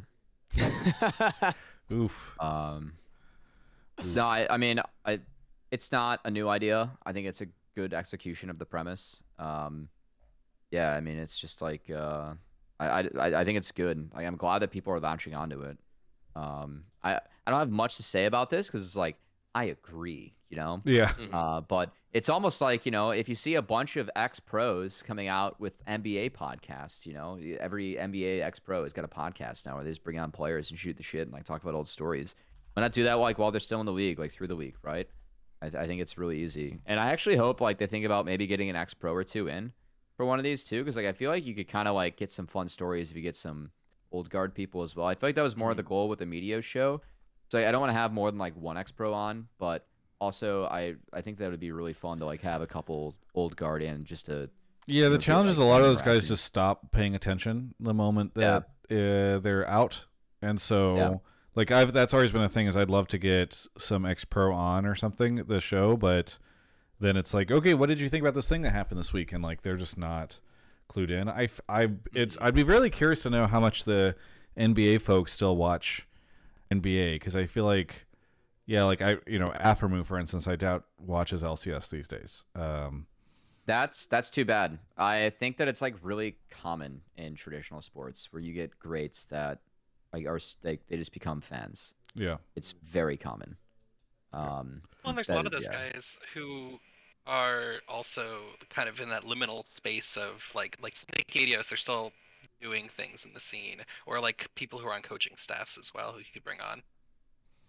Yeah, I think those guys are tough. So the way they film pros is they do it immediately after the show ends, and so it, it there's just a logistical issue with those guys doing co-streaming. But maybe if they are like sort of the way Doublelift was in the studio that week, you could try to have one of them on. Uh, Medios is obviously already on the dive, which doesn't mean he can't do this, but like it is it is kind of not hitting that purpose as much. So I don't know. I am I'm interested to see how things go. Um, I do want them to bring more ex pros on as guests for the show because they've been. I mean, I was a guest this last weekend. Um, I oh, for the LCS, they- you mean, not for pros? yeah, for well, I mean, but if they bring him on as a guest for just like the show day, they can keep them around Sure. for a show like pros at the end of the day, right? Like I filmed some extra content at the end of my guest day. I assume that they can do that really with anybody that they bring in. So say they had Medios or even players that aren't like, you know, retired pros, they're just not on a team like Spica, Stixxay, somebody um, to still have them involved in the show in some capacity would be really cool. Yeah, no, I think that's uh that is super cool. So, hey, uh thank you so much. Ask a quick question. Oh yeah. Yeah, I was just because I, I mean, I've heard you talk about State of the League. I didn't start watching uh, LCS until 2017, so I didn't see any of that. But uh, whatever happened to that? And I, I guess I just haven't seen any sort of longer form content that brings people together like this. Is it just that like teams are hesitant to let folks outside of the established names, or was So I'm going to burn my relationship with Kangas right now uh by admitting Yes. that before I before Cubby hit up Kangas, I had reached out to seven different people today about coming on the show. Um Yeah, I I, got think- it. Hey, Travis told 10. me eight, Top so you know. I I'll think take three were coaches, four were players, or maybe five. Or uh, might have hit up five. Maybe it was eight people. And uh, one coach said, "I have a personal uh, issue today." Another one just hit me with a no ty. Uh, and the third did not get back to me. On the player front, uh, Insanity, I think, was the only person to reply to me, and he said, "Ah, I." Oh wait, I got it. I just got a message from the other coach that said, "Ah, sorry, I had plans tonight," which is fine. I. It's Oh, a it's a weird line. Go and you were gonna get him in. Yeah. It's a weird line where you. You, if I reach out to people too early, I found that the best time to reach out to pros is the day of because if you reach out to them like before their games, they're like, I don't fucking want to think about this, uh, and they might even forget about it. But if you reach out to the morning of, they're like, oh yeah, sure, I'm not doing anything tonight. Um, Busio replied and said uh, that he had he was busy, and then Insanity said that I should. Uh, he said he had uh, a meeting tonight, and then he said you should probably ask other people. I'm sure Zazel might be down. And I said I did message Zazel. He didn't reply, and he said, yeah, he's got a big ego now that we're one and three. um, so, I love so insanity. so anyway, all to answer your question, which is, it just became way harder to get pros on once LCS started. Like I had State of the League for basically a year or two, and then once everything, uh, once everything kicked off, it just became really hard to get three pro players all together at once. Now, Riot can do it because those players are already in the studio, and Riot can be like, "You gotta fucking do this. We're Riot Games." You don't. You saw what we did to the Ren team. You don't want us to do that to LCS, um, and so so they'll stick around for that, but it's a lot harder for for us to do for me to get three pros all on at Yeah. once. I can't even get Well- one pro on this show. So do you It- think it's also uh, important to, to know the right pros. For example, uh, I know for a fact that Armeo is he loves doing content. He he really enjoys Really? watching content and doing content. So I was when I did like my thing. I don't. I guess spoilers. Um, I may or may not have done something uh, with some of the Immortals players, uh, and they both of them had a really fun time with it, and we're like, yeah, no, well, like we love doing this stuff. So I, I guess it depends on the player and, and you know if they actually want to come on or not.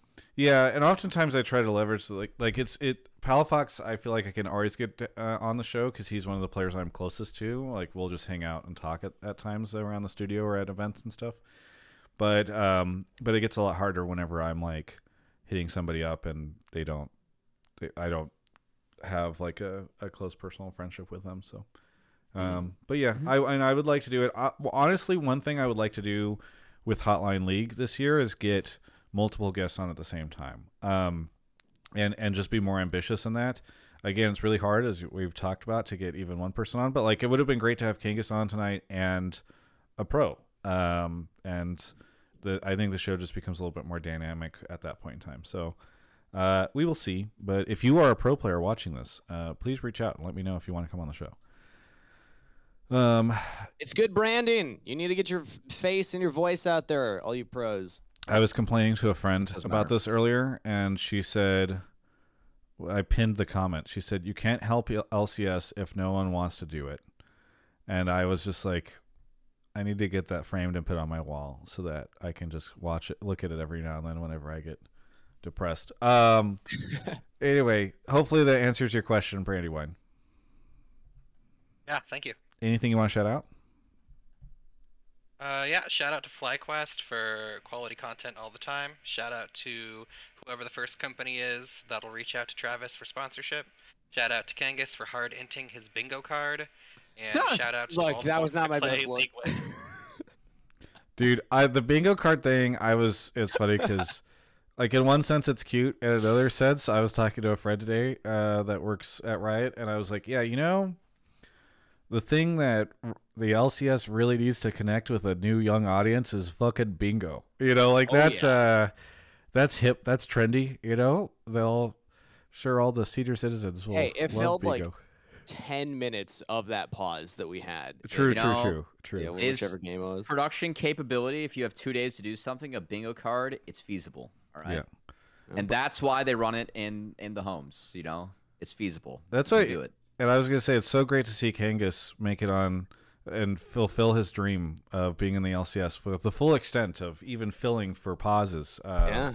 Ridiculous pauses. I got two pauses each game, and then Flowers shows up for the last two, no pauses Yeah. for the rest of the day. I was like, Yeah. come on, what's going well, on? you were probably stepping on a cable. I'm sure Sure. that somebody was learning that Caster job yeah. after the person who was doing it previously is no longer with the company. All right. Uh, thank you, Brandywine, for the call, and we'll catch you next time. Thanks, y'all. Yeah. By the way, I just want to say that like I know there was a lot of focus on the LEC folks that got hit, and I I do think there were a lot of people that got hit over there, but like LCS also got pretty hit. There just was Yes, yep. not a lot of people talking about it. Um, the casters, I guess, just didn't. You know, like I know Shocks talked about the stuff on the LEC side, and other people came out and were talking about it as well. But like, like the there was a studio content team that made a lot of like stuff. In fact, I know even the there was a video that was released this past week that was like pros talk about how to climb in the new patch or whatever. Um, that whole team just got gutted. Um, a good friend of mine who produces the dive is uh, currently looking for work. So He's very talented. too. um, yeah, Yep. yeah, he's great. Uh, and and he worked on players as well. Um, so really cool dude. So there was just a lot of folks. I heard a lot of engineers got hit um, on the LCS side too, which also is graphics ironic team. because uh, we had, we've had a lot of pauses lately, and hey, engineering is often uh, Actually, uh, we we we even shipped one of our observers to LEC for this week. we did. wait, really, That was funny. they, they like overnighted an observer over to help out with LEC. really? Yeah. Oh my Yeah. god, that is Yeah, I can't believe you didn't hear about that one. Yeah. You didn't hear about that? insane. Well, Shout hey, out, Lauren. L- LCS, LEC, We're in it hands. together. yeah, We're in it together. yeah. Yeah, no, it was an interesting week to guest as well because I had gone in uh, and I'd worked with one of the producers. Shout out to Manny um, on like a couple different content ideas I wanted to pitch because I I do a lot of the content for Challengers League, or at least last year that was part of my responsibilities was doing a lot of the content and. Uh, I had a couple ideas I wanted to push and be like, hey, like, can I do all this stuff while I'm in the studio? And then, you know, we did that the week before the layoffs happened. And then the the week that that happened, I was like, oh, we're probably not going to get the majority of these things done. But shout out to the team that is still there because they were still very accommodating, and I was able to get um, two different things done. One just had to turn into a live bit. If anyone saw like the Masu Wi-Fi Wizard ping to performance matrix thing that we did, uh, and then one other one we were able to film afterwards. So they're they're trying to make do with what they uh, with the team that's there. But it heart goes out to everybody that was affected. Yeah. Yeah. All right. You want to grab the next caller, Cubby? Yep.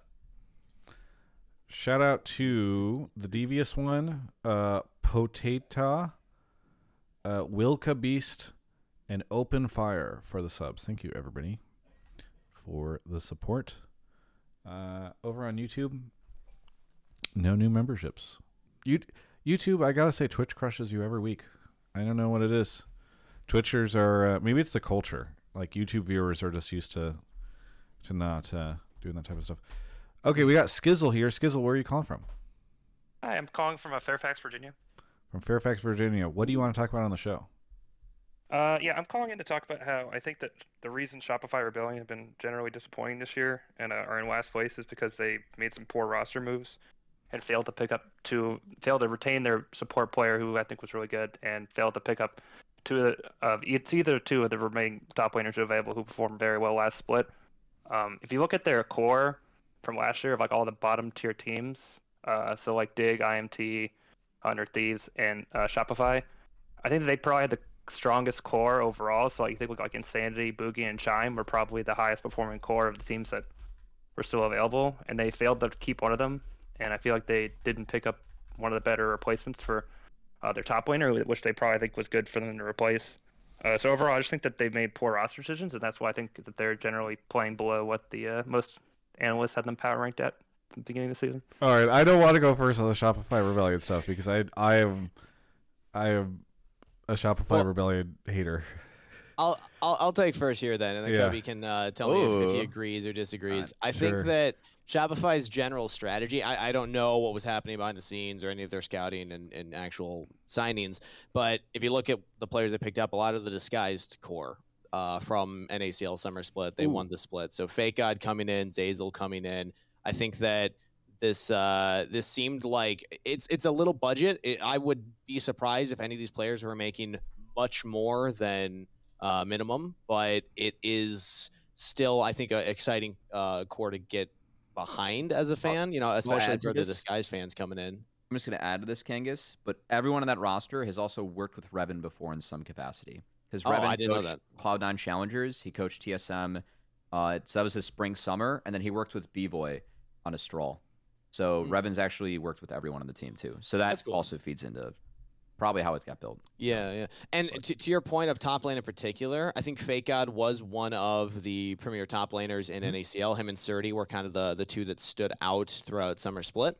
Uh, and I think it makes sense that if you're going to have a call up, it would be Fakegod. But I also hear you that, like, once Licorice is on the table, that could have been a consideration. But I don't know. I'm assuming a lot of teams talked to Licorice if they were looking for top laners. Um, but I, again, I don't have insight as to why that wouldn't have happened, but I, I hear you there. Like, I think that there were other choices that we, as just a fan of a team and saying I want them to be the best, they probably could have made pushes for other players. But overall, what they got, I, I'm still happy to root for this team. I know that they're not going to be like a top team, but Why? there's pieces there to get. Why are you happy about. to root for them, Kangas? I, I'm happy about Zeyzal's comeback. I think that Zeyzal in particular. So, so that one I disagree with. I think that I, I would take Zeyzal over Chime. I rooting for Chime. Want to see him succeed. But if I'm a team that's wanting to win it and also wanting to, you know, get a fan base behind me, I think Zeyzal's story is so cool because he just kept denying offers that were not good enough for you know split after split playing in amateur uh, academy instead because he was like I, I know what i'm worth and i don't want to play for a bad team for not a lot of money. And now of course the landscape changes so i think that i, I haven't talked with him about that i don't want to put words in his mouth but maybe a bit of shifting goalposts because you know shopify isn't that top team like team liquid or flyquest it's like oh yeah like now is a big triumphant comeback but i think his story's still cool because he never lost it zeyzal was always still playing at the zeyzal level uh, even if his last split in LCS, uh, I believe it was the Evil Geniuses, like summer 2021, I want to say. Uh, he wasn't like looking stellar back then, but um, I would, I, I'm still happy about his call up for sure. I, I, I mean, it- so I I love Zeyzal a lot as a player, and I love his story. Uh, I think that's a great reason to root for Zeyzal. I'm not convinced that's a great reason to root for Shopify Rebellion. But Cubby, I want to Sure, hear what you're sure. going to say. I mean, I Um, thought that we announced the the two teams leaving soon enough to make sure that every player found a home. Travis, I, I thought that we solved this when it was announced. Yeah, I mean, I I think that is a. I mean, when Kangas, you were talking about the Lakers thing, I think a lot of it was a timing thing, right? Where Riot announces right as free agency starts, but after all the rosters are pretty much decided, like But none of the rosters were actually announced, or from my understanding, locked in until a couple days later. So Oh no, dude! It was there there were so many rosters locked in, man. There, it was like all verbals. Like yeah, but yeah. verbals are not locked in, right? Yeah, I- but I like think but trying verbals examples. isn't the best. Uh, and also like there were before. some scenarios where like GG potentially could keep a team, and there was a rumored Golden Guardians team that would have been like, I think I heard Licorice, River, Sven, or no, no, no, Licorice, Spica, Sven, and a couple other. I mean, pieces they were too. in the running for JoJo. Yeah, they were JoJo until running too. until Golden Guardians was like, eh, wait, hang on, or the Warriors, I think, told the, uh, Golden Guardians to like lock or to stop all conversations or whatever. I, I know that someone from GG's in the chat. There was also like a super budget roster as well, um, which Mm-hmm. uh, if you look at where Anero is working in uh, uh, challengers with DSG, so I, some of those pieces were being considered, like in case GG had to go budget too. There, I, I I heard like a few rumors like behind the scenes of what they could do, but going a, a- into this question, uh, I also am surprised. I, I think that Fakegod and Zeyzal, uh, just getting like into them. This is a core they played together last year. They won both splits of challengers. They're the ones that are actually talking the most uh, in in the team as well. Zeyzal is very vocal as a player, but that's something where you have to consider. I know that like in terms of making changes, you would be changing both your talkers because the rest of the team doesn't really talk that much, and I personally would not do that. I think that Zeyzal like there was a Rell game that Zeyzal like I think game one he played Rell this week and he didn't look good. That game I didn't like that draft for Shopify Rebellion, quite frankly. And I think that if you get behind on engage in that comp, like you're going to feed. And then obviously like they beat C9, and I thought that against C9 they like I like their draft. I don't get why teams are picking Renata and Milio. I know that you can dive it early, but like if you get into grouping scenarios, you just get absolutely shat on like thematically by that champion. Um, so I actually thought that like Shopify Run were finally able to put it together. I also know that there was an interview that someone did that said that they wanted the Sion Lillia uh, game one uh, of the week, and then Lillia was denied by IMT, uh, and Lillia ended up being really good in that draft too. So uh, I like they, they beat the plan or like beat them to the plan. Like Sion Lillia is not something we've seen. Like they had that up their sleeve. Um, I don't know. I, I kind of want to see Shopify Rebellion like be able to win standard before like they're winning with like these comps that no one else plays. I think that's the one knock I'd have on them so far. I don't think that I think that I could argue that Zeyzal or um I think Licorice Revenge might be stronger than Fakegod, but I think Fakegod was still a good option. Okay, you're saying that Oh. because you're a big brain that likes to see good League of Legends. I'm the complete opposite. Yeah. Give me the wackiest picks you got, Insanity. Let entertain me and the people. I don't want to have just Yeah. another standard team. I think that's what makes them fun to watch. Is because Insanity. I, I want to see I want to see both. I, like if you want to be good, you have to win as both. You know, like you have to be able to win playing what's strong, and then you have to be win playing what you play. So, so Skizzle. Then I guess that's the question. Do you want them to be good, or do you want them to be entertaining to watch? Both. I mean, I feel like you'd want them to be good, right? I think my, my, I'm probably more uh, frustrated with the not revenge not being picked up, not literally by any team, honestly, because I thought he would play was like in the top half of top laners last Oh, sure. Yeah. split, and so I think that that like was kind of odd, especially because like the, even the rumors were like the EG picked up Surdy instead, so that was a little odd. Um, I think picking up Zays over Chime makes some sense if you want a shot caller and you need a shot caller. I think that's fine. Although I think Chime played really well last year too. Yeah. Like, but I think a lot of this, a lot of this, my point with this is that uh, I feel like these are like top half players, right? You know, there's players like Tomo who I think played pretty well last year, but if they got replaced with like uh, upcoming rookie, I think it makes more sense. But like these players are like playing really well, and so like when you have a team that like I mean I guess they didn't finish super well last year, but like when they were playing mostly pretty well, and then you're just like we're just gonna change them for like nebulous reasons, at least to like as someone as an outside person, that's why I would question their decisions mostly. So I I just continue to be disappointed in Shopify Rebellion. Uh I feel like you know, we replaced TSM, a team that people talked about even when they were not really relevant in the standings or whatever, with this brand new team and they come in and I I honestly kind of like Immortals more than them right now. Um like, I just don't think they're brand content's been kind of nice early in the Yeah. year. What's that? So Immortal's been doing a good job on the content early in the year. Yeah, They've like they've a lot of they videos. they are well. I think two things have happened. One, Immortals has stepped it up a little bit, and two, The other teams have stepped down. Other teams have stepped down. And so when you look at Immortals now, you're like, well, okay, like, hey, they're they're not too too off. And by the way, I saw uh, Charlie earlier in the chat. Like, I've never I've never been frustrated with the people that are working over there. I've been frustrated with like the organization, right? And I think that forever, Immortals has always struck me as an org that like the org doesn't care about esports; they just care about holding an asset. Um, that they hope to flip someday, and uh, that day is probably never going to come.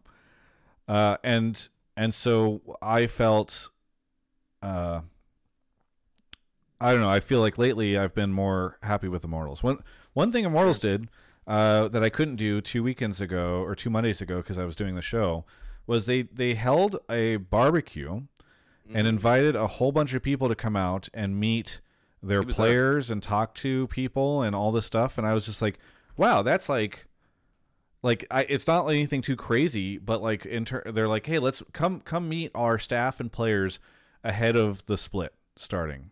And in my mind I'm like hey that's that's like pretty cool. That's a very neat idea. Like I haven't seen other orgs do that. You're thinking outside the box you're doing some neat stuff. So like I I think that's really neat. Like the Shopify rebellion stuff annoyed me has continued to annoy me because like one I don't like done? They had like no, to my knowledge they had like no contracts roll over from TSM right? Like they did not have to run back a lot of the TSM infrastructure. And in my mind most of that infrastructure and like the rosters and all that stuff was sitting there just as a like like TSM was having that stuff sit there so that they could sell it right? And so I'm like I don't feel like this is you kind of run forward this like weird uh leftover TSM thing in a lot of ways um in terms of decision making on the competitive side of that I'm still very frustrated with the fact that up until their I guess until 9 days ago they had nothing but like JPEGs out that they had put out. They I'm now looking at their YouTube channel and they did release a uh video talking about their 2024 roster like 2 days this is introducing our LCS 2024 roster and this was I think like 2 days or the day before LCS starts. I'm like shouldn't that have been mm-hmm. done not 2 days before? They've now released like a little vlog from the opening thing. So they are starting to put out content and like I'm not saying that I'm going to be a Shopify Rebellion hater forever, but it's just like I I just feel like if I was buying into the LCS and I was especially if because I saw people in Twitch chat being like Travis hates marketing orgs or something like that. No, like if I'm fucking Shopify, I'm doing this for brand exposure and I'm like Yeah. running this organization. Let me be like, hey, by the way, guys, we're fucking Shopify. We care about esports. Here's This all this we are. content with like our here's why we're coming in and we're gonna help the LCS and like yes, it's struggling lately, but like we give a shit. And here's Yeah. all the cool ways we're gonna do this. Instead, they they feel a lot like the TSM of summer, right? In terms of what it feels like their commitment is to the league. Um, I- I So- still don't even know really what the team is, and I'm, I'm curious because like, you're you're made it right now, but I want to hear your thoughts. Are you a Shopify Rebellion fan, and if so, what made you a fan? Not particularly, to be honest. Okay. I just watch a lot of the LCS teams, and honestly, this is like maybe I got frustrated watching the IMT game where it just felt like they got rolled over, and I was like watching this, and I'm like, really, this is what we're getting? Uh, They did Yeah. beat C9 say- the next They did day, beat. C9, yeah. I mean, I feel like C9 was very trolling that game. I mean, I was really, I'm a C9 fan. I was very frustrated watching the game. I don't really know how if you have like permanent prio mid, that you give up six grubs and then like lose, and then like hail mary bot dive, and then like uh, Well, that whole the- game just felt like they were trolling. The which, Udyr you know. top does does Well- help with grubs if you are immortals. But yeah. I, I have a lot of thoughts and opinions of like how to how teams can interact with fans more. One is I'm always going to push fans need to have some kind of like icon mascot. I think FlyQuest should just make um, the the cat, you know, Basil's little cat thing their mascot now. Like officially, that's the, the the mascot for FlyQuest. Team Liquid has blue. I want Shopify Rebellion to just be like a guy in sweatpants and like a shopping cart, and then he can just like you go to live events, and he just like pushes a shopping cart and like throws out jerseys from it and stuff like you know lean into it have fun with it right I mean, yeah, and I'm I'm a I'm a very boomer esports fan. I started watching StarCraft in like 2009, and like the pure person running it's like TLO, who's like a very very OG person, and I feel like they could lean into like the CEO is like a big StarCraft fan, Shopify. It's Dude, really I used to root for on. TLO back whenever he was a player. I met him a couple of times throughout the years. Um, and like that's I think also the thing that's kind of disappointing is like that seems like a great person that you could put out in front and whenever Shopify is coming in, you could release a video that's like, "Hey, I'm TLO. I've been in esports forever." Blah blah. Instead, they just released a JPEG with text on it. Like, I don't know. I don't know. I don't All get right. it. But I do like the players, so I I want to make it clear that none of this uh, animosity on my end is towards the players. Uh, anyway, thank you, Skizzle, for the call. Anything you want to shout out before we go on to our last caller? Uh, shout out to my wife Lizzie. She's upstairs with the dog asleep, so you know, house is very quiet. Thank you, Lizzie. Uh, also shout out to TL for shipping out APA and Yeon to downtown DC for World's Finals at 3 a.m. I did not go, but they really tried with their fan engagement on that one. I don't think I don't know how well it went, but you know what? Props to those guys for being up at 3 a.m. to watch World's Finals. I certainly wasn't doing that, especially in a random city in the East Coast. I think Team Liquid has like a weird relationship with DC. That's where Steve was living before he moved out to California, and like yeah, they, they they have like a venue there. They're uh they the Wizard the NBA and NHL conglomerate bought a part of TL or something like that. yeah, they're, So TL they like own the they co-own Axiomatic, which is the company that owns TL. But they don't really use it. I, I they used they had LCS events last se- split, and this split since the LCS on the weekends they're like running. I think they would just rather run like pregame events for the basketball or hockey games, so they just don't do LCS things there anymore, which is unfortunate. But maybe they'll for the playoffs. Yeah. I don't know. We'll see. Going to downtown DC is annoying, but you know I try my best. Yeah. Yeah. Well, hey, thank you so much for the call, and we'll catch you next time. Thanks. All right. Uh, off to the last caller. Uh, Hooray! This this is this is an interesting one. awesome. Uh, we got where are we?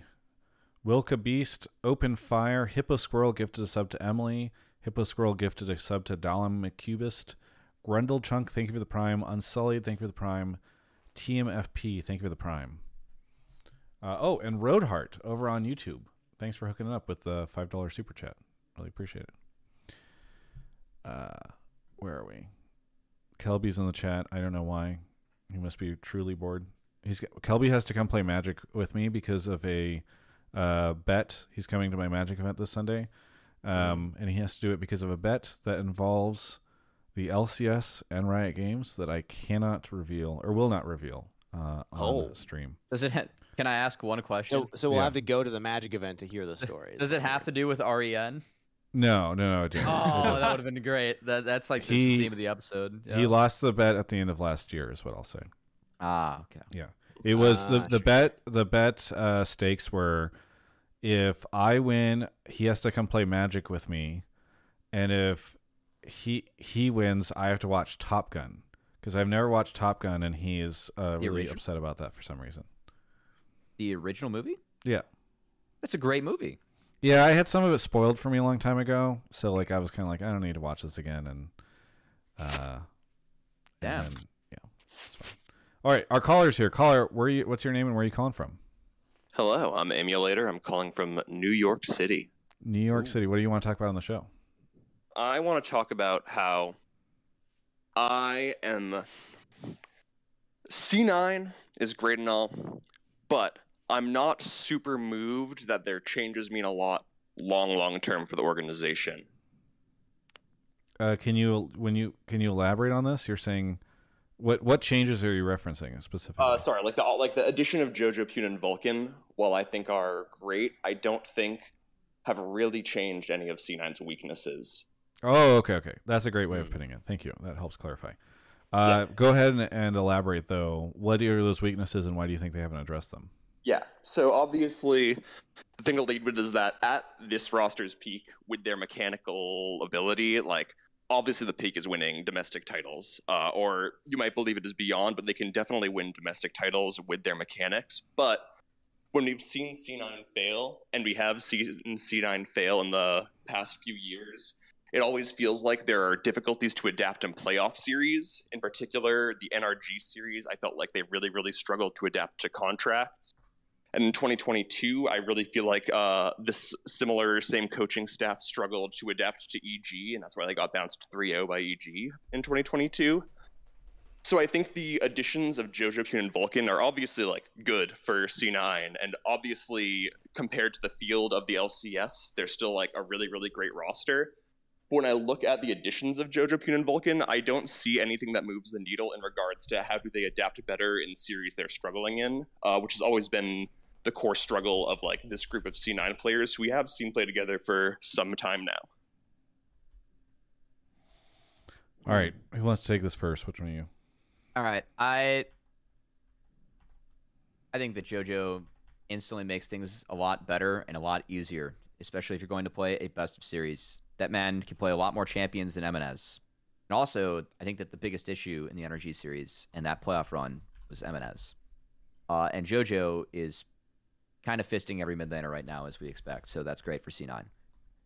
Which Um, is all I want to like not to interrupt, but like JoJo Yeah. is also not impervious to inting, which is a thing that I No. think obviously he's Yeah. uh and, and no one and I know no one is like saying that JoJo Q never dies because no one believes that either. But like while I agree he's definitely stronger than Emenes, and I would like describe it as like his peak is higher and his floor is also higher because he when he ints he ints less than Emenes. Uh I don't think the C9 roster is going to have like I think they're still at some point going to have an ending mid problem. Uh, and like if you remember, Jojopyun's sophomore slump was a real thing. Uh, not that it was like a terrible, terrible like performance or anything, but he did die a lot more uh, when that EG uh, roster ran it back uh, afterwards. So I think there is like some concern that Jojopyun could uh, become that, but obviously he's stronger than Emenes. Uh, yeah, I mean, I love JoJo, and I love him Yeah. because he does ints, and but he also makes really sick plays, and he's able to do that because sometimes he does run it, take bad plays. That's okay.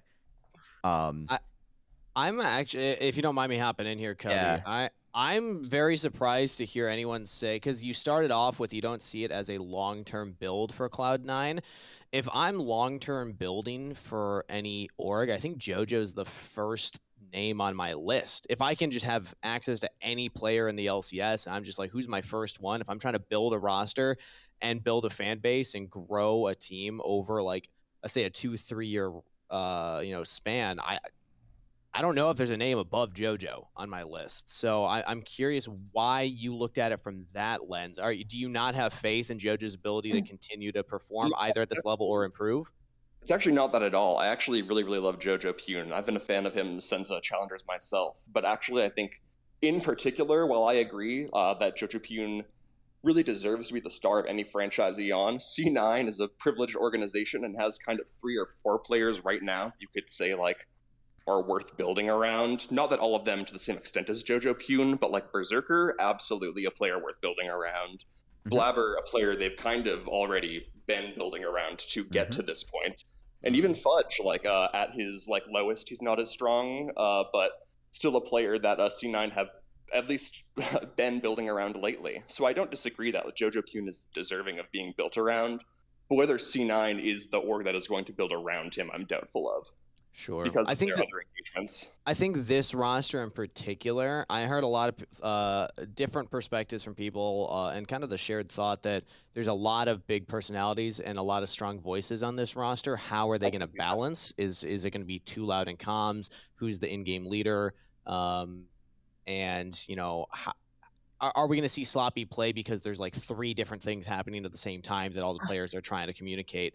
And I think that JoJo in particular, from what I've heard about him behind the scenes, he's actually one of the most adaptable mid laners that we have in NA, where he is able to carry a game, but he's also, I mean, he played a whole split with Revenge top lane where he was sacking mid waves to just constantly roam top, right? Like he's Hmm. he's willing to play different styles depending on what his team and the the comp that they draft needs. So I think he's actually very versatile as a player. Um, now, whether you think the other four voices are still going to be too strong and, and demanding of what they want, um, that's another argument. I think that in their loss, Vulcan in particular didn't look very coordinated with the rest of the team. Um, but other than that, I mean, their wins have looked really solid, and I, I think it's unrealistic to expect a team to just look perfect all the time. Sure. Uh, and there always will be those games where they don't look as good. Occasionally, Yeah, I mean, I I would just echo everything that's been said about the JoJo stuff. Like, I don't know how things will look when they get to playoffs, and I think that's where you could end up being vindicated if you really feel like if if the thesis is basically like, hey, they can't adapt or they just struggle or whatever. I could definitely see, you know, how JoJo doesn't necessarily immediately solve that problem, but like in sheer amounts of brute force, this team has become much stronger and much harder to deal with. And so I I'm not like I think that they are undoubtedly like the heavy, Yeah. heavy favorite for So- spring. A- Emulator, your initial take, you, you brought up G2. Yeah. And you're like kind of like worried about like facing the same G2 had issues like going international. Is that what you're worried about? I'm actually thinking of uh, the split that Mad Lions actually defeated G2. Uh, Okay. Because I think, uh, at least where I'm coming from this, uh, and it might be hot anyways, but where I'm coming from is that C9 are going to win so many games and kind of are in the process of so many winning so many games with so many like champions that are so good at fighting that I think they're going to collect data that when you're C9, you win games of League of Legends. Uh, and I don't think C9's problem has ever been like struggling winning games in regular season. I think it really comes down to like it, it's a it's weird and feels reductive to say it this way, but everything goes right for C9 until it doesn't, and then like when things start to go wrong for C9, it just feels like there's no way to patch the ship. So so this is Uh, actually something that I, I can kind of agree with. Like it's hard to be the top team and to stay as the top team. And if you are the top team in a region and then you go elsewhere and you are no longer the top team, you all of a sudden have to learn and adapt and probably relearn some things that also worked in this region, like domestically, right? So like uh, would, would that kind of be like your concern? I I, Yeah, I can see that where you're coming from with that. Yeah, that and even on like a domestic level, that like when they are winning so much that even like other good teams that challenge them, sometimes they struggle to adapt to, even in season. I think that uh, happened during NRG, and I think uh, Emenes definitely was a big reason for it. But I think C9 still in that NRG series kind of got beat by coaching a little bit. Hmm.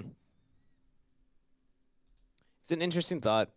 I, I still, it's just hard to think like For sure. to hit a And- panic button when they just feel like they're just Yeah, so much and better than the other Travis- teams. But yeah, for sure. Travis also mentioned that like it's kind of true that if my thought is that like they're really good at winning regular season games, but they struggle to adapt, that really can't come to fruition until a playoff series. So I guess it's really like not a concern immediately, but I just struggle to believe that like the same struggles that C9 do face when they struggle like have been fixed because of Jojopyun and Vulcan. Well, I guess we'll have to find out whenever we see the Yeah. finals in the LCS arena. Or sorry, the Riot Games arena. This Hey, hey, fun fact: it still says LCS Arena on Google. If you go to Google Maps right now, you should, Yeah. or maybe it was Apple Maps. I don't know, but somebody uh, I was riding with, they had their GPS up and it said LCS Arena. So They probably let go of the person somebody that was in Riot. charge of updating the Google Map stuff. So, um, but anyway, emulator. Thank you so much for the call. Anything you want to shout out here at the end? Uh, I don't think so. Uh, shout out FlyQuest, I guess. Shout out Inspired, uh, my other favorite player in the LCS currently. Um, and I would really, really hate to be wrong about this and C9 to prove me wrong and win Worlds. So C9 is listening. you would Uh, hate that. prove me wrong. I would. I would hate it so much. I would hate it so much. Yeah, Uh, hate watching. Yeah, we're gonna save LCS with hate watching. with my Jojopyun jersey. All right. Uh, Yeah. Good night, y'all. Thanks so much for the call. We'll catch you next time. See ya. All right, that is the show. I want to share a message I sent Cubby before the start of this, which was uh, since I've just been leaking DMs all night. Yeah. I said, uh, I've had an aggravating day, so trying to get in a good mood for the show. And I had said that maybe we could just do, I said later on, like, maybe we can just do an hour and a half instead of the two.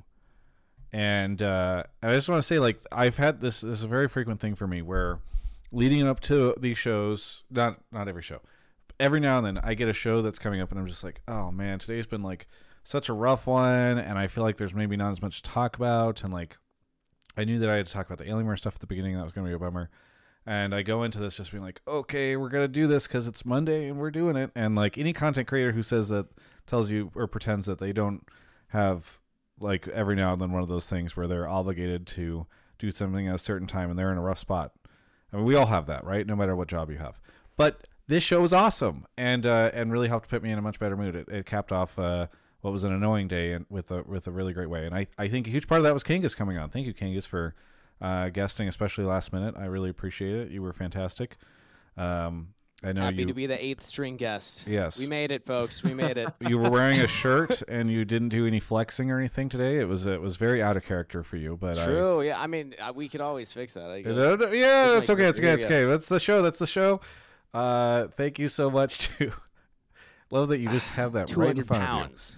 of you. Uh, Cubby, what do you want to shout out? Uh, thanks to everyone for watching and hanging. We got some fun callers. Thanks, Steve, for coming on, and good job in LCS this week. Um, and yeah, I will. If you guys want to follow me, Twitter, Twitch, YouTube, CubbyXX. I don't think I have much planned for this week, but also I'm not on Challengers next week. Uh, so we'll we'll have some bonus time, and I'll probably be streaming a little bit more. So yeah. Same. I, hey, I hear there's something happening on Sunday uh, over at uh, Travis's place. You you want to go to that, Cubby? I, I hit yes on the invite. Not my nice. place at the at the Hundred Thieves compound. They're generously, uh, Part of my contractual obligation. You know? yeah, they're generously hosting our Magic the Gathering, uh, the uh, Murders at Karlov Manor pre-release. I'm hosting one for esports industry folks on on that day. So yeah, Cubby, I need or uh, Cubby, I need you to give me, or I guess now Kangas can, Cub- Kangas's email because I need to add him to the invite so that I know how many Uh, pre-release kits get to get. you another one too. Yep. Yeah. Hopefully Oh, this I- I owe you doesn't a couple ruin my emails. connections at Konami. If anybody from Konami that has hired me for any of the Konami broadcasts is watching this, I still love Yu-Gi-Oh. I'm not. This isn't a betrayal. This is. I'm, I'm dipping my toes into something else. You know, we're gonna Just try social networking. Mhm. You're gonna be fine. Uh oh man, there was one other thing. Oh, I do want to shout out that uh one this week is a super week for the LCS. They're not doing a good job of letting you know that, but there are games starting this Friday. So Yep. if you're watching this, I would I will I I would bet that one somehow you made it all the way to the end of this if you're a podcaster VOD. And two, there's a very good chance that if you did, you still you you're shocked to just to realize that there are games happening this Friday. Yeah, let's see in, in Twitch chat. People say, "How did I just find out it's Super Week?" Damn, I didn't know that. Uh, Super Week. How am I just hearing this? Oh wow, I didn't know that. Oh, thanks It's a LCS Super for Week, telling some me. Mark Z Challengers Flame. too. Yeah, It yeah, is, Challengers yeah. Super Week. Yeah, But we're on. Are we? We're on Monday, right? Isn't it Saturday, Sunday, Monday, or is it Friday, Saturday, Sunday? Friday. And I'm just Yeah. trolling. It is yeah, Friday. Okay. trolling. Feel Cool. free to express uh, your surprise to the Commissioner of the League, who, in my opinion, should be letting people know about this in a better way. Um, so, yes, and tune in because you're going to want all the LCS you can get because then it's going to go away for two weeks after the week after next. So, um, stock up on LCS now before Valorant starts and shoves us into the, the abyss. Um, the other thing is Positives. the the week after uh, next week next week I will be in Denver. I'm really excited to go to Denver. I have never been since I was a kid and I don't remember that really. Um, so if anybody knows Denver, please let me know like cool things I should do there. Uh, but I will be there for a Magic event, DreamHack uh, Denver, which is happening there. So if you play Magic in Denver and you want to hang out with me and play Magic with me in Denver, then please go check that out. Uh, but yes, I would love to uh, love to to know what I should do. What's a good restaurant? I don't know. Let me know. Uh, Kangas, any? I forgot. Did we give you shout outs? I don't think we gave you shout outs. I think you just took Yeah, just- shout outs. What do you want? Where can people find you? that- It's right here, Kangas Cast. That's my Twitter or X or whatever account. That's uh, how you can catch me on Twitch. I don't stream as often as uh, Cubby does, but he's been inspiring me. I was streaming a lot of the Champs Q games and the um, NACL like uh, combines when tryouts were going on and stuff. So I try and do uh, those types of things. I do Yu-Gi-Oh streams. I got a fun Yu-Gi-Oh event that's coming up next month that I can announce soon. So I'll be grinding some of the ranked ladder on there. So any Yu-Gi-Oh fans, come check out the channel. Yeah, very good. Thank you, Twitch. Thank you, YouTube. Uh, we will catch you all next week. We do these Mondays at 7 p.m. Pacific. So please don't pretend you don't know when they are because I said it here. And it's if you didn't make it all the way to the end of this, it's your fault. Catch you all next time.